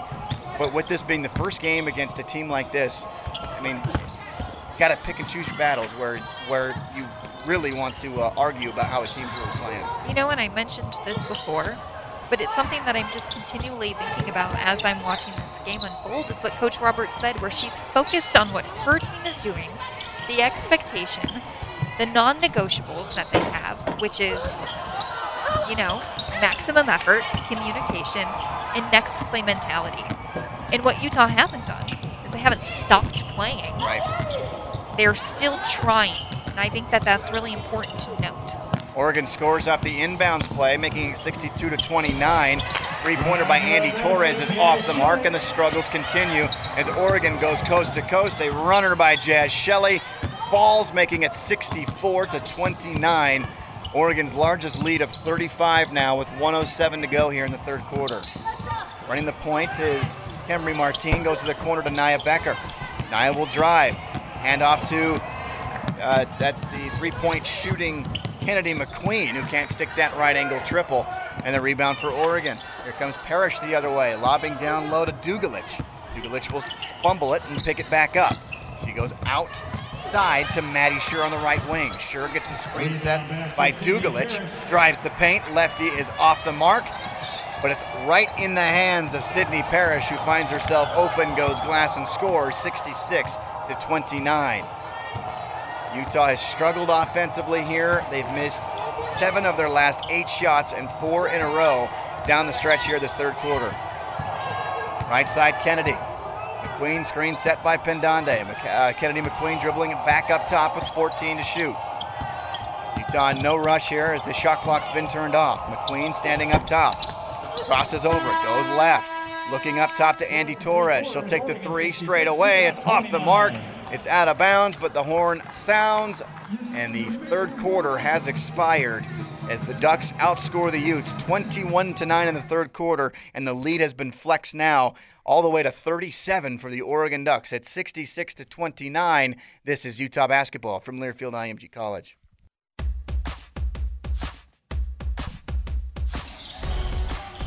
Welcome back. Here's the Utah Utes trail by 37 points as we begin the fourth quarter of action. Utah is shooting 26% from the floor, 11% from the three point line. Uh, Amanda, that's not going to get it done. No, you know, I'm just taking a look over the statistics from this game as we head into the fourth quarter. And it really does sound so simple. But when you don't hit shots, you're not going to win. And so, Oregon, they're hitting their shots, and Utah's just not. It's it's really that simple. Yeah. Oregon's shooting 57% from the field, Utah 26%, and then the big one, right? Three-point field goals. 31% for Oregon, 11% from Utah. I do want to note that Oregon has only scored 15 points from the three-point Yeah. line, so they're they're getting those opportunities on those short little jumpers inside as they, you know, have 30 points in the paint. but that's going to come, right? You have to figure out all those things, and then you take it into the next game, which will be against Oregon State. You make adjustments, you figure out what rotations are working offensively and defensively. Frankly, this game had to happen. It just happened to be against the number ranked the number 10 ranked team in the country, that is Oregon. And as you mentioned, only 15 points from the three point line. Very atypical of an Oregon team to only hit five threes. And then right on cue, here's a triple off the mark. Oh my goodness, that went bank. I sure hope that Sydney Parrish called bank on this one because the six three pointer for Oregon was easily the ugliest three point make on the night. Kelsey Reese has checked in for the first time for Utah here today. The freshman coming to us from Glenelg North, South Australia. She has it straight away, skips it to the corner, and throws it right into the hands of Maddie Scherr. Oregon going the other way, 69 to 29. A great defensive play by Kelsey Reese as she meets Angela Dugalic at the rim. Oregon does regain possession, however. Down low, there's Lydia Giomi going one-on-one with Peyton McFarland. She floats the left hand and scores. Oregon just pouring it on right now, a 41 point lead for the Oregon Ducks. I said 41, I meant 42. I mean, but that's what they have been averaging, yep. beating their opponents by. Exactly right. So far this year in the three games, averaging 42.3 point differential in their games. Here's a triple from the corner, and for the fourth time tonight, an air ball by Kennedy McQueen, uh, by uh, Kemry Martine. Quickly the other way, a foul call on the coast-to-coast drive by Sydney Parrish, and free throws coming for the freshman from Fishers, Indiana. 8.39 to play. It's Oregon 71, Utah 29. I also know all about Fishers, Indiana. Oh, Any yeah. small Midwest town? Yeah. You know? Yeah. Fishers, I'm Indiana. your girl.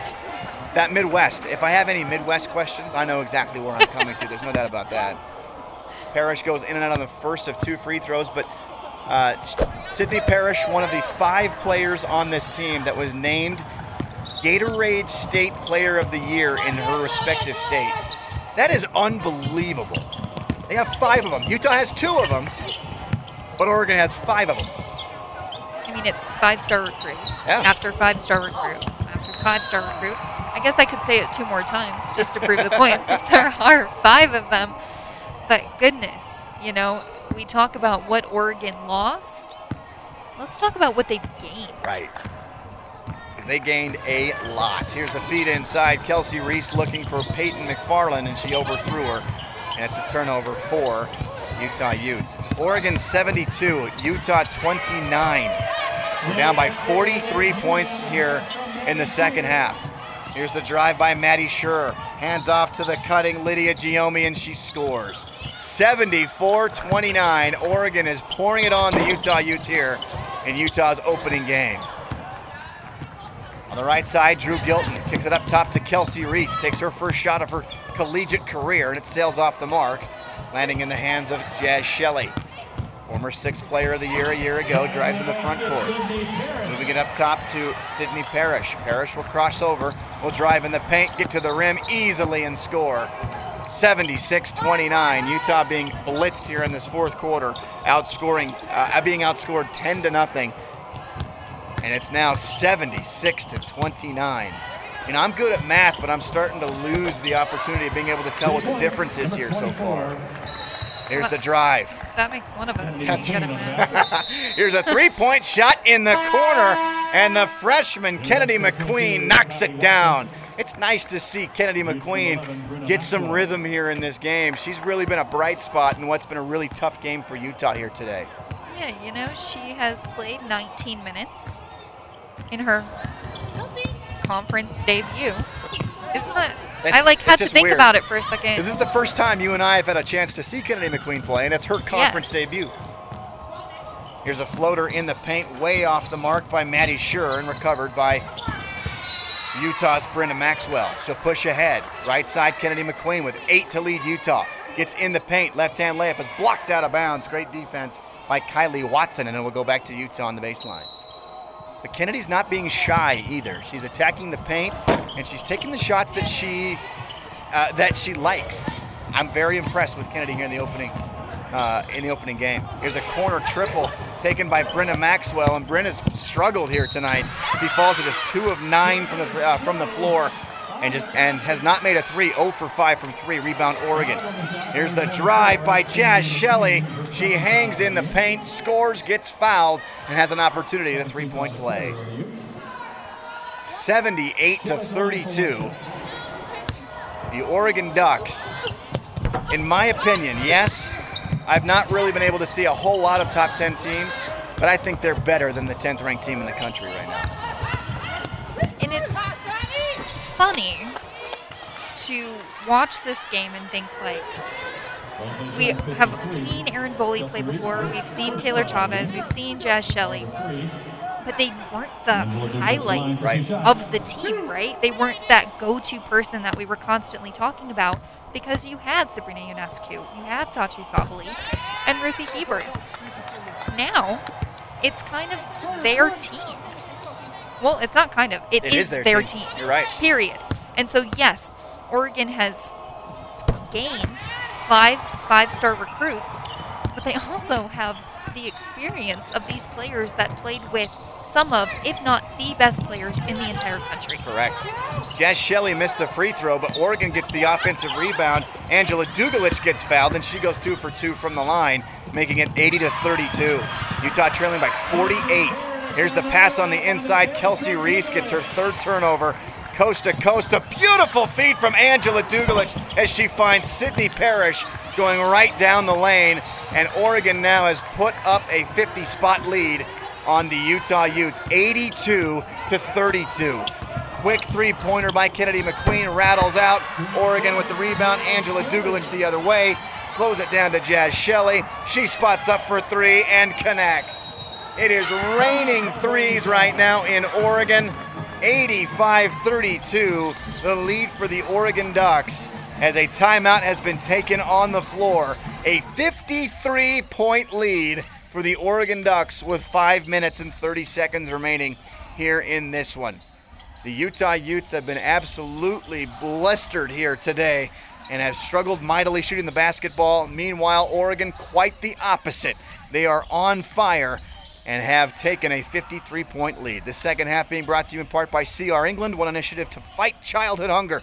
We'll feed one child here in Utah for every single point the Utes score this season. So far today, the Utes have scored 32 points. That means 32 uh, that. Uh, that CR England will feed 32 children. So we'll take a quick break as the Utes trail by 53.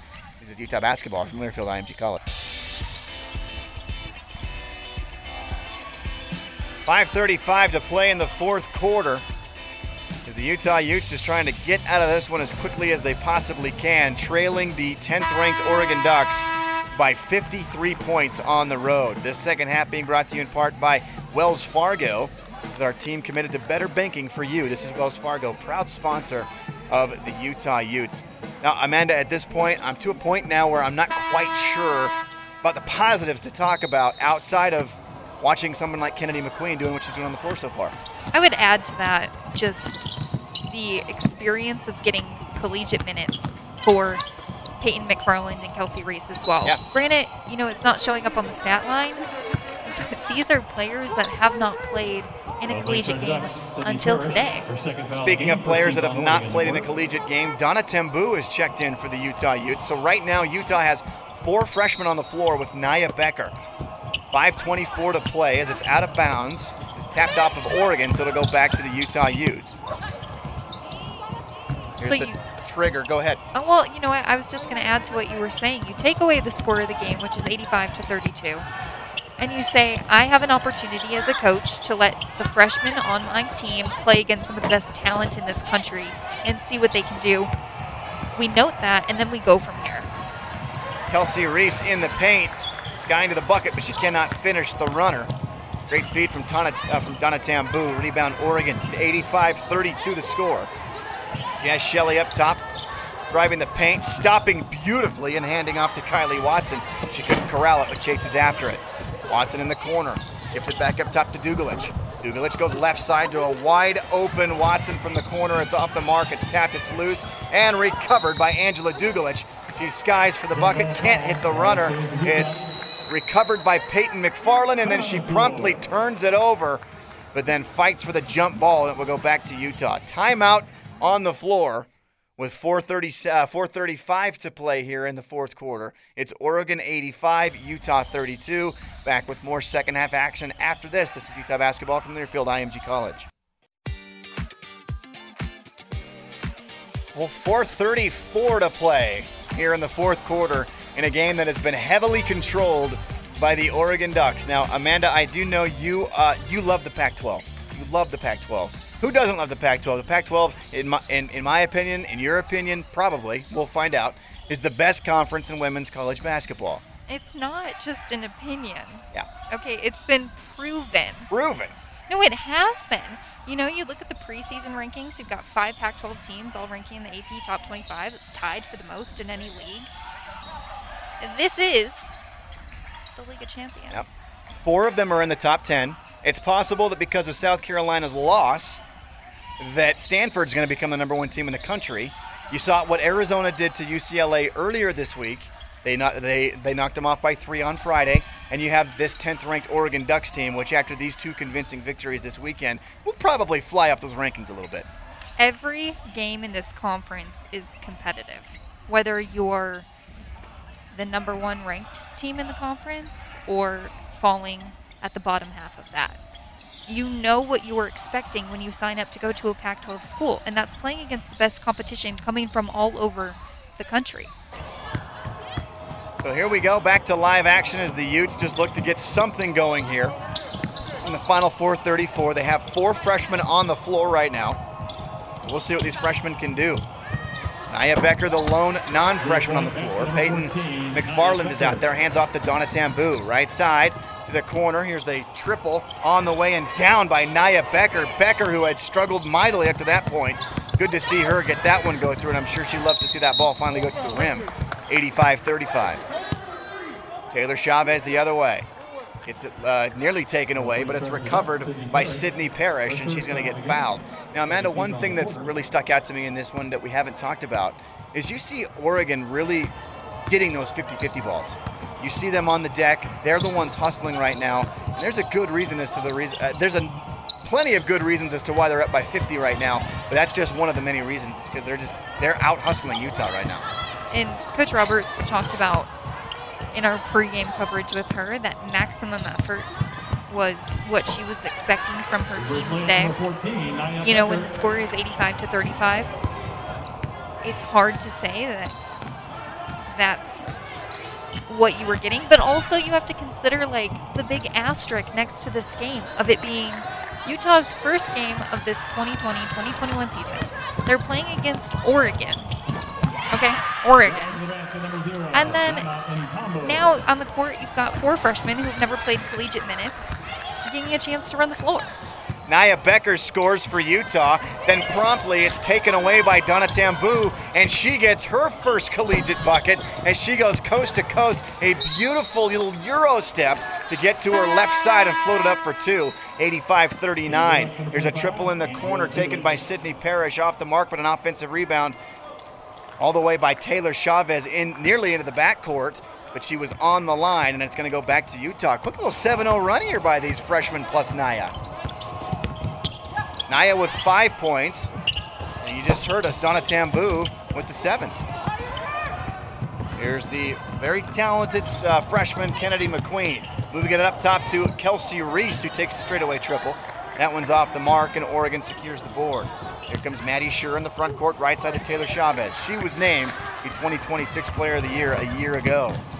She goes left elbow to the hands of Kylie Watson. She'll spin in the paint and meet the towering Kelsey Reese, and it's poked free. Donna Tambu the other way, stops in the paint, goes up top to Peyton McFarland. She'll take a little 14-foot runner. Don't know if Coach Roberts likes that shot, but it comes up short into the hands of Oregon. Right side is Taylor Chavez. Now into the corner. Here's a triple by Dugalic. It sails off the mark. Rebound Donna Tambu. Tambu bounce pass ahead to Kennedy McQueen. McQueen will slow it down and set up the offense for Utah. She looks over to Coach Roberts. McQueen on the right wing. Screen coming as she'll take it from Peyton McFarland. Take this triple from the right side. It falls off the mark, but into the hands of Niyah Becker. Back to Kennedy. Kennedy was open, didn't take it, drives the paint. It's kicked out to Niyah Becker. Literally, it was kicked out, and that was the call. It was a kickball violation. So we go back to Utah. with 20 on the shot clock as it gets reset to 20. 152 remaining. Nice to see something going positively here for Utah down the stretch. Well, and if there's anything I have noticed in now four quarters of play from Utah, it's that Kenny, Kennedy McQueen has kind of had the red light all game, or the green light, the red light, the green light all game to you know, make some sort of move and then either pull up for a three or attack the basket. And I think that that kind of goes to show the expectation that through the next stretch of conference games, we could be seeing more minutes from her on right. the floor. Yeah, we'll see it. Very, very interested to see how that will play out. She surprised me with how good of a passer she is as well. McQueen inbounds to Niyah Becker. Becker will drive, float in the paint, and score. Niyah Becker getting rolling here down the stretch. Very good, really for her psyche as well to see these uh, to see these baskets fall for her. And another tip away from what could have been an Oregon fast break thanks to Donna Tambu. She has actually played incredibly well in the, you know, about five minutes that she's gotten in this fourth quarter. And she first had that defensive stop that led to an offensive layup yeah. for her, and, and she's really showing her athleticism and length. 85-41. Utah with a bit of a run here down the stretch. Here's a corner triple pulled up and off the mark by Oregon. Donna Tambu with the rebound. She'll push ahead, we'll slow it down. Here's Kennedy McQueen running the point for Utah. Screen coming by Kelsey Reese. She'll go left side. Get in the paint. Circle around Peyton McFarland. Kick it out to Niyah Becker. She'll stop and pop and knock down the left elbow jumper. Niyah Becker yet again getting the basket to fall, and Utah an 11 0 run over the last three minutes, and Niyah Becker with nine of them. 85 43. Here's the pass on the inside, recovered well, but saved out of bounds, or saved from the out of bounds, right to a Utah player by Oregon. Here's Niyah Becker. She will drive baseline. Now cross to her right, get in the paint, kick it out to Tambu. Donna drives, gets bumped, gets fouled, and Donna Tambu will have an opportunity at free throws here. 33 seconds remain, but boy, oh boy, what a great stretch by Utah down the stretch here. And this is what we wanted to see. Nice to see it come at some juncture in this game. It's kind of too bad that it came with just four and a half minutes to go, but still nice to see it. Donna Tambu in and out on the first free throw, and the free throw struggles continue for Utah. They are just three of 10 from the free throw line here tonight. I mean, shooting. Yes. Period has been a struggle for Utah in this game today. Donna's free throw on the way, and that one is way off the mark. 32 seconds remain, and Utah now 3 of 11 from the free throw line, which is very strange because they were a great free throw shooting team a year ago. looking at the numbers, their lowest free throw percentage outage of any game last year was their second game of the year, or was uh, actually not their second game, but it was their second game in Hawaii when they went uh, to that tournament in Hawaii. They played Texas San Antonio. They were just 5 of 11 from the free throw line, 45%. But in today's game, three of 11 from the stripe. Not that it would help much in today's game, but you have to, you really have to, uh, to zip that up a little bit. But I also think we need to note that it's not like Oregon has attempted 10, 20 more shots than Utah. They've actually attempted the exact same amount. They've both attempted 63 shots this game. The difference is that Oregon has made 17 more. They're 35 of 63, Utah 18 of 63. That's the difference of the game. No doubt about that, for sure. 30 seconds remain here in this one. Utah will fall to 0 1 to start things here in the 2020-2021 season. Oregon will improve to 4 and 0 in this very young season and again, they look much better than a 10th ranked team in my opinion. Just offensively and defensively, they are the complete package yet again up in Eugene. Eight seconds remain as the drive by Kylie Watson. She gets bumped and fouled by Peyton McFarland, so free throws coming for the Oregon Ducks. And Oregon just continuing to make history with this win. That'll be their 23rd straight win, dating back to last season. They broke the program record of 21 set back in 1978. Wow.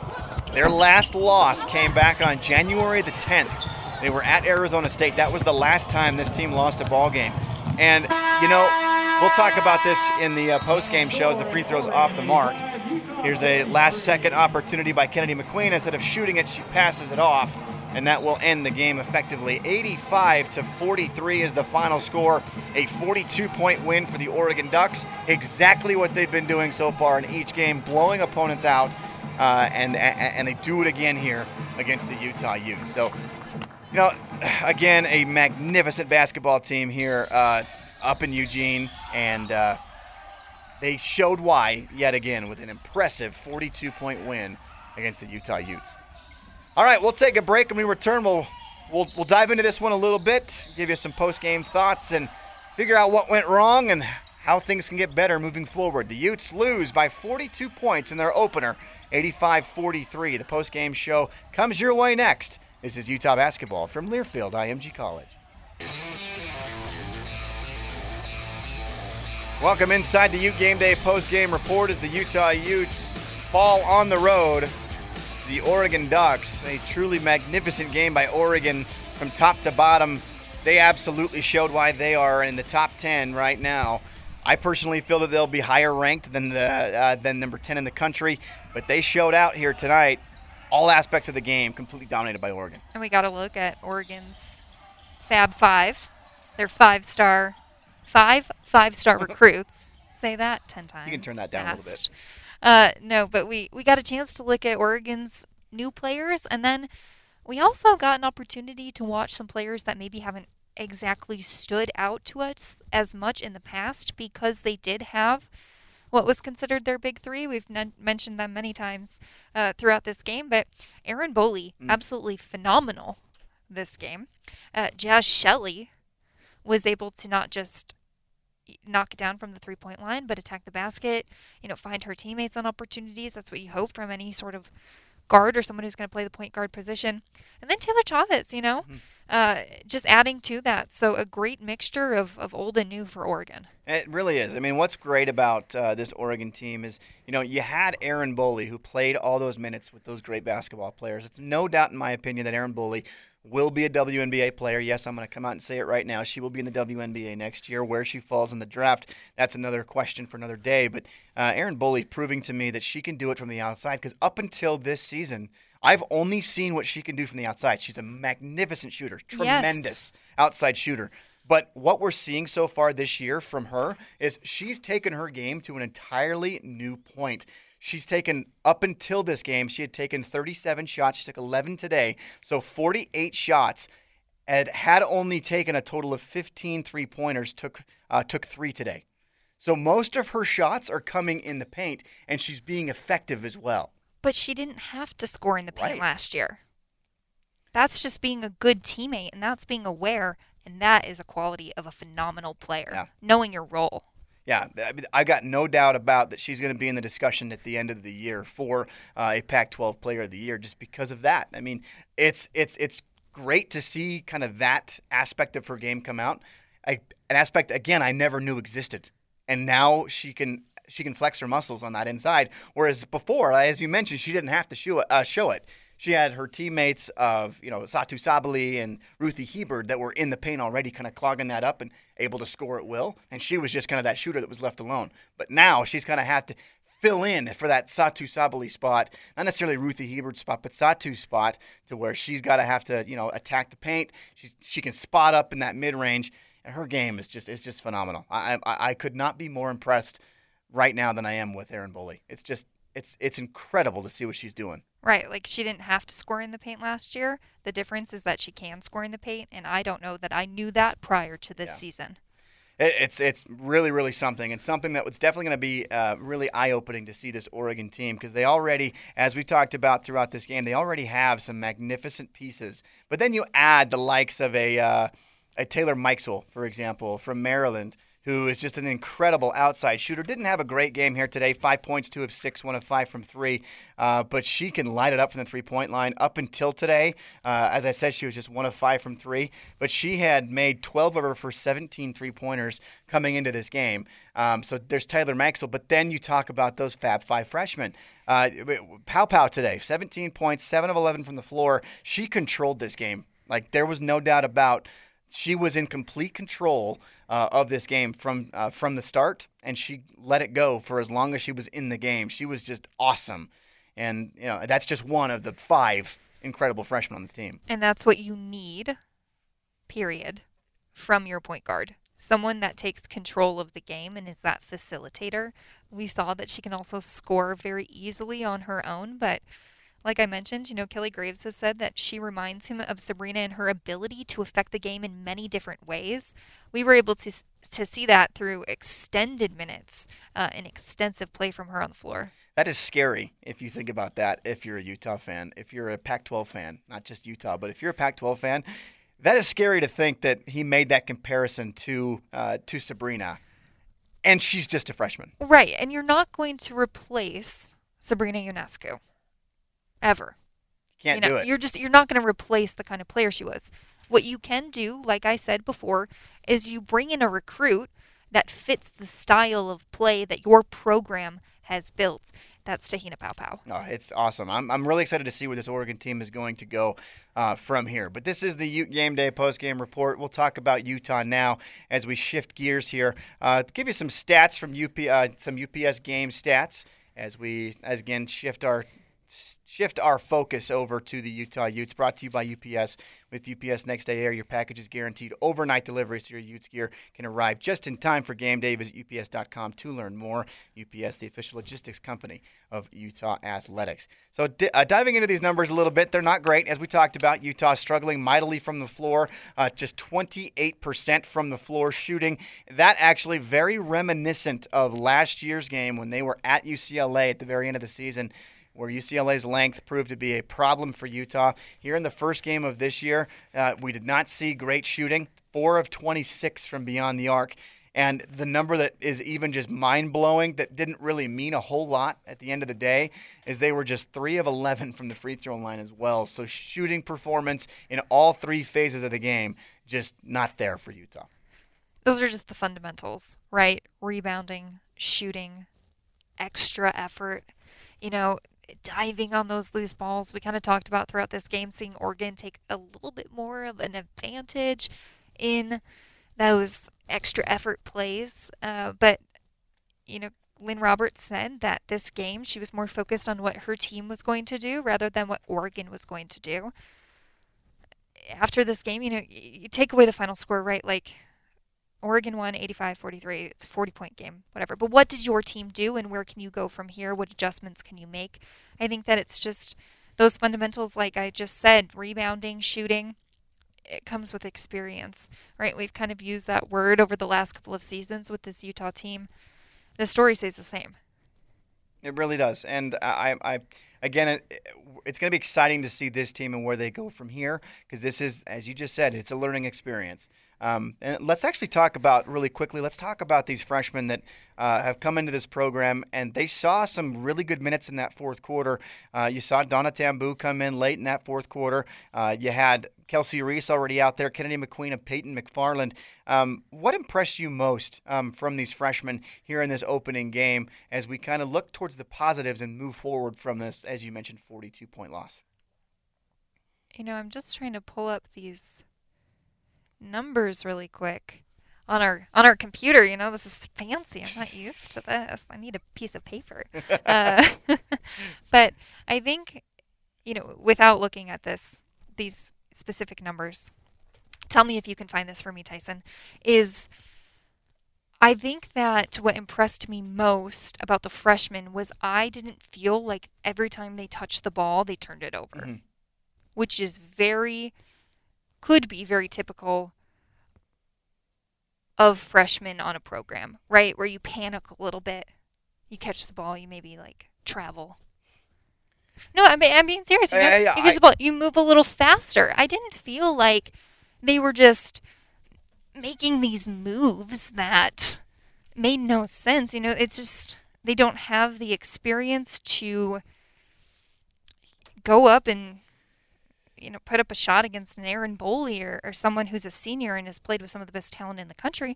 But I, I don't think that that means that they won't get there eventually. Right. These are freshmen. Yeah, yeah, I, I, I, totally see what you're saying. It, it, it felt as though they were as composed as you could possibly hope for mm-hmm. uh, on the floor. They did yeah. have a they, they did have a combined six turnovers. I will I will say this: Kelsey Reese was responsible for half of them. She didn't play a lot of minutes, but she had a, a couple of passes that were errant that she threw away. Um, she was really the one that looked a little timid to me. If I had to give uh, kind of that word to a uh, to one of the freshmen, I'd say timid was the word that I'd use to describe Kelsey Reese. I felt Kennedy McQueen was really composed. I felt as though she came out confident that she could compete with the best conference in in the entire country, and that says a lot mm-hmm. about Kennedy McQueen because let me tell you from experience, she comes from a school that is uh, that is playing two A opponents in the state of Utah. So the difference in the um, uh, the the gap in competitiveness is massive from where she was before to where she is now. I had the opportunity to see exactly where she grew up, growing up only 10 minutes from where she was. Um, but it's, it's unbelievable to see her composure in her first game against this type of an opponent from where she was a season ago. So that's what I'd say for Kennedy. Um, Peyton, it felt as though Peyton struggled a little bit at times when she got the ball in the paint. Um, she couldn't quite get it up as well as I think that she would like to. And so we'll be interested to see what she does. And Donna Tambu, you talked about this specifically during the game, that Donna felt it like I came into this game telling you I'm really excited to see Donna on the floor because of how athletic she is and how good of a defensive player is. In her short, limited amount of time, she only played two minutes. Wow, only played two minutes. That's not right. Only played six minutes. She only played six minutes, but I felt that you saw exactly what I was hoping to see from Donna. And what stood out to me about her was her defensive effort. Her ability to get into the passing lane and get those little tips that led to, at one point, what was her only layup in points of the game on the other end. Uh, I do want to circle back to Kennedy McQueen really quick because she did play the most minutes of any Utah player. Oh, wow. That's a good point as well. 27 minutes for Kennedy McQueen, as you mentioned, the most by any player. And uh, I felt as though, as really as best as we could possibly see, that that that that was a good experience for us to be able to see Kennedy and for her to get on the floor. More importantly, for her to get on the floor and to show what she can do. And probably, like you just kind of mentioned, most importantly, show Coach Roberts and the rest of the coaching staff what she can do playing at this level. I had a brief discussion with Coach Roberts about two weeks ago, and I asked her specifically, "Is there any players that have stood out to you more than anybody else?" And her answer was simple. She said, "Kennedy." I'm thinking, wait a second. She was a freshman though. Like, like, did you expect something? And she mm-hmm. said she is already in her first, I guess, training camp or off season or uh, leading up to the season starting. That she has already impressed her more than she could have ever thought, and that is just talking about this young player coming from where she came from, which again I'm very very familiar with, and seeing how she was able to compete against up until that point 2 weeks ago her own teammates. And then now seeing where she was able to, oh, how she was able to move that onto the floor. That's awesome. I, I mean, I am I, I'm so impressed with what I saw from Kennedy today. Well, and typically we would see those kind of minutes from freshmen or inexperienced players on this team come in non conference games. Utah didn't have that opportunity as they lost their non conference games due to a positive COVID 19 test. So, what you're left with is a chance to you know, put these freshmen in a game where you very well know that the competition is the best of the best, right?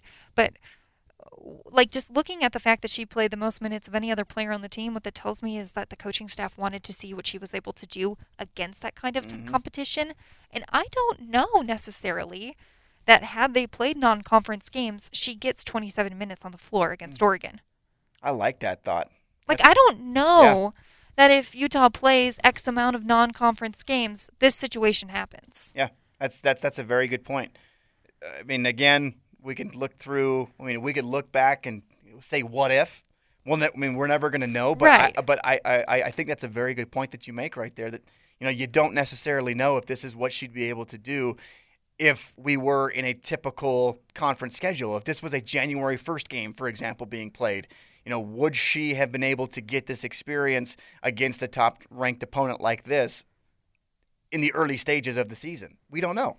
but I but I, but again, the one player that stood out to me was Kennedy McQueen today, and uh, you know for that exact reason, knowing.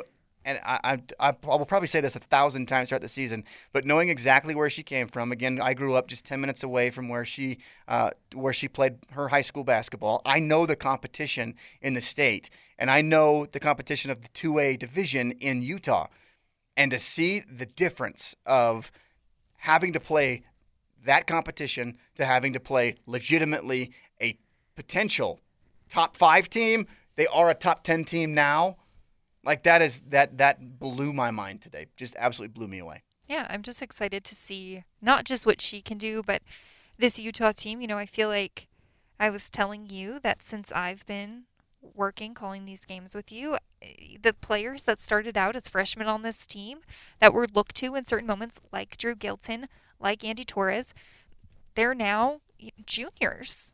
They're considered, and maybe have been considered for a while, the leaders of this team, but now that status of, you know, their year in school is kind of expected of them to be to be at a certain level. Uh, we'll take a quick break. I believe we got one more break that we got to take. So we'll take a quick break, come back on the other side. We'll continue this discussion because there's a couple things I wanted to talk to you about as we uh, wrap things up here. Try to, you know, bring some positives from what was a 42 point loss as the Utah Utes fall to 0 1 on the season. Final score 85 to 43 the victory for the Oregon Ducks. Uh, Utah has a matchup coming up on Tuesday. Uh, they will be at Oregon State. That game was initially scheduled for Friday, uh, but due to some COVID issues within the Utah program, they, uh, due to uh, quarantining, they did move the game from Friday to Tuesday, so that game will now be played on Tuesday, seven o'clock tip-off, six forty-five pregame show with me, Tyson Ewing, and Amanda Smith on the call. But we'll take a break, come back, and wrap things up on the other end, as this is Utah basketball from Learfield IMG College. Welcome back inside the Ute Game Day post-game report. Here is the Utah Utes fall to the 10th-ranked Oregon Ducks by a final of 85 to 43. Now, Amanda, I want to continue our discussion that we had on the other side, uh, where we talked about the freshmen. Uh, but now I want to move to specifically talking about Niyah Becker. Um, Niyah, in my opinion, so far, she has had great stretches, but she's also had really tough stretches. And this was a perfect game to describe what we've seen over the last couple of years from Niyah about her. Frankly, I'm going to use the word inconsistency to where she has stretches where she's really, really strong, but then stretches where she just kind of fades away. I want to tell you the stat real quick from last season. Uh, by the way, Niyah made her third career start today. Um, but from non conference last year, Niyah Becker in non conference was awesome averaged nine and a half points a game, 47% from the floor, was 12 of 25 from the three point line, had 14 steals in 11 games. So both doing it offensively and defensively. In the 20 conference games that Utah played, the 18 regular season and in the two in the postseason, she scored just three and a half points a game, shot at just 28% from the floor, was just six of 33 from the three point line, had just seven steals in her final 20 games. Something changed with uh, with Niyah Becker um, down that stretch right there. And I don't know if it was just because of uh, the stronger opponents. Maybe the schedule was tougher and it was hard for her to kind of find her rhythm. Um, but in this game specifically, we saw exactly that. At the beginning of the game, if you recall, she was struggling mightily. Threw the ball over at times, way way too much. Missed a lot of wide open shots. She had two air balls in the first half. Struggled. As soon as the younger players, the freshmen came in, that's when she started getting a rhythm. The 11 0 run down the stretch, nine of them was by Niyah Becker. She finished the game with 11 points uh, down the stretch. But I guess the question I want to ask you is a player like Niyah, who has these stretches where you just you think she's the best player on the floor, and then where she just kind of disappears. What do you think that is, and how do you think that can be fixed here in her, in now her third year? Well, I mean, that's a great question because it's hard to say. Because the first thing I'm thinking of when you talk about last season and you just give me the numbers of non conference into conference is like you said, the competition level completely changes. That's just a fact. In this game specifically, I want to see what happens against Oregon State and how she comes out and how she finishes in that one before I can really say that I think that that streakiness or inconsistency carries over because I think that this was just an unprecedented circumstance for Right. Utah. You know, it's it's really easy to sit here and nitpick and criticize, but this team hasn't played against another opponent yet, and the first team that they have to play against is number ten Oregon. Hmm. And, and I mean, let let me be clear. I'm not trying to pick on Niyah No, at that's all. not what I'm saying Right? at all. No, no. Yeah, it's, it's just I just wanted to make sure that you know that that the people know I I'm definitely not trying to pick on Niyah. It's just it's just an obvious. It's it's Absolutely. There's just times where she just disappears when you know it'd be great to have her there. And I think that that's a conversation that is probably happening after the game, right? So we'll see what happens against Oregon State. But, you know, she, she only started two games last season. She got her third career start, like you mentioned, in this one. She was only averaging six points. I think you said in conference it was Mhm. three points. Uh, so it went so it went from nine points to three points. Yeah. So you know, she's a junior on this team now, and she's incredibly lengthy and athletic, and we saw spurts of that in this game when she was able to extend past Oregon's defense uh, with with her long length of those arms and easily put the ball up for a layup. But you know, her best stretch of play did come in the fourth quarter when she had the four freshmen on the team with her, and I actually think that that's a a great sign of taking ownership of the position you're in, being a junior. You're on the floor with floor with four freshmen. Uh, you know, you're down, frankly, by 40 points. What are you going to do? I really like that thought. You're exactly correct when you say that too. That's exactly what I was thinking as well. Is that you know she she knew that she was the experienced Right. player on the court, and she knew she had she had to in in you know in a way take over, and she and I felt that she did that. And, Yeah. And she, and she looked good doing that. But you know we'll see. Uh, Obviously, it's so much we could unravel about this, but it's just the first game, and there's no way that I want to you know nitpick what Utah didn't do. I'm really trying to focus on what they did do in this game and where they can improve it. And Niyah Becker, um, you know, loved to see that after that struggle that she was able to bounce back in a way down the stretch, becoming the only Utah player in double figures with 11. Right. It'll be interesting to circle back to this game when Utah and Oregon play again mid January. Yeah, that's it doesn't seem like it's that long from now. In fact, they'll play again January 29th. So Uh, late January. at- I guess it's I, I guess it's towards the end of January, but yeah, that's basically the entire schedule here for Utah. Is nothing but conference opponents. In fact, a 22 conference game schedule uh, should be exciting down the stretch. And this is this and this is awesome that they were able to get this 22 game schedule because you know every year they they only play 18 games. That means you're not playing four teams twice. right.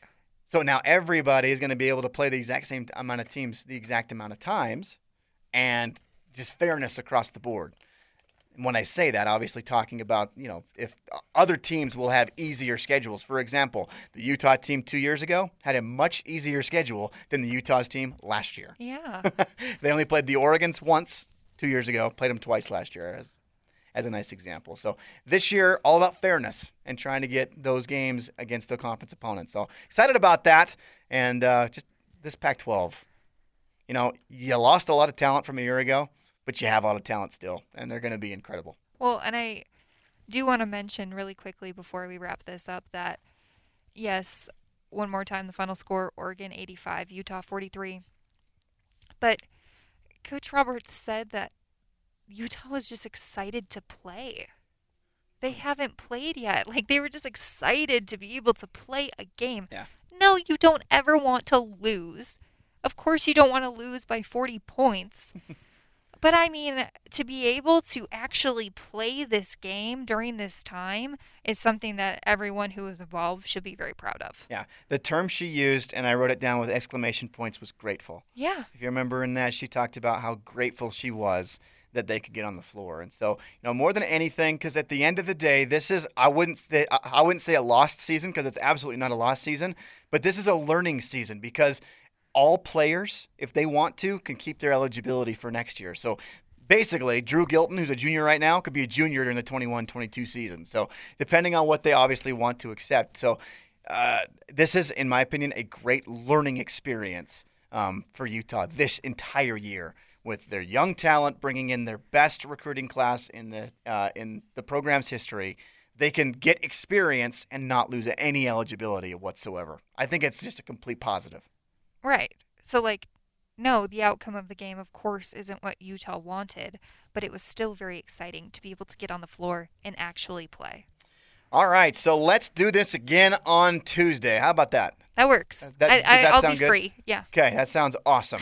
December the 8th, Utah will take on the Oregon State Beavers. It'll be taking place in Corvallis. You can catch me, Tyson Ewing, and her, Amanda Smith, on the call coming up on Tuesday night. Pre-game at 645. Uh, and uh, tip off will be at 7. The Oregon State Beavers ranked 17th in the country. That big train that just keeps going around of the Pac 12, just continually, continually adding talent and being spectacular. This incredible Pac 12 as the 17th ranked Oregon State Beavers will take on the Utes coming up on Tuesday, led by Taylor Jones. We'll talk a lot about her on Tuesday. You can guarantee that. Amanda, thank you so very much for uh, coming in today and for you know having an unprecedented broadcast. Uh, you know, we definitely tried to make it as good as we possibly can, but we are currently sitting in the studio in Salt Lake City, the ESPN 700 studio right now. And we were able to get the sound effects to make it seem as though we were courtside. Whoa, you're giving the secrets. I know, I know. but uh, but but we were able to watch this game thanks in large part to the help by James Peterson across uh, across the glass over there, um, getting us that sound in and out and allowing us to be able to use the studio. Uh, just a great setup. And let's be frank, it's our first one doing this remotely. There were some hiccups, but you know what? At the end of the day, I'm just excited to be calling basketball games. Oh, come, you know what? I'm like thinking the same thing, right? Like, this is a learning experience for you and me Yeah. too. You know, I haven't done this before. I don't think that you have, or, or really a lot of uh, people in any kind of job. You know, you're finding a way to adjust to the current time, and so I'm just grateful, and I'm very grateful. I also want to give a big shout out to, like you mentioned, James Peterson. Without him, we're not on the air. We Mhm. don't get to do this job, so he deserves all the credit. No doubt about that. You've been listening to University of Utah Basketball and the Ute Game Day postgame report. Utah Basketball is a presentation of the Ute Sports Radio Network and Ute Sports Properties, a division of Learfield uh, IMG College in association with ESPN 700. Appreciate all those who uh, helped get this done. I really want to make sure to give a shout out to uh, Steve Borland and David Stobie. Uh, appreciate them allowing us to be able to get on the air and do this as well. Um, they are the executive producers for the Ute Sports Radio Network. Uh, and again, big thank you to James Peterson across the glass and to you, Amanda Smith. It really has been fun getting our first broadcast in and done. And now we can move on, now that we've had this experience, and do these games more and improve on them together as we move on throughout the season. Again, thank you all so very much for tuning in today. This has been Utah basketball. The Utes fall to the Oregon Ducks by 42 points. Uh, but Utah will be back in action against the 17th ranked Oregon State Beavers in Corvallis on Tuesday at 7 o'clock pregame at 645. Again, for Amanda Smith, I am Tyson Ewing. Have a great rest of your day. And as always, go Utes.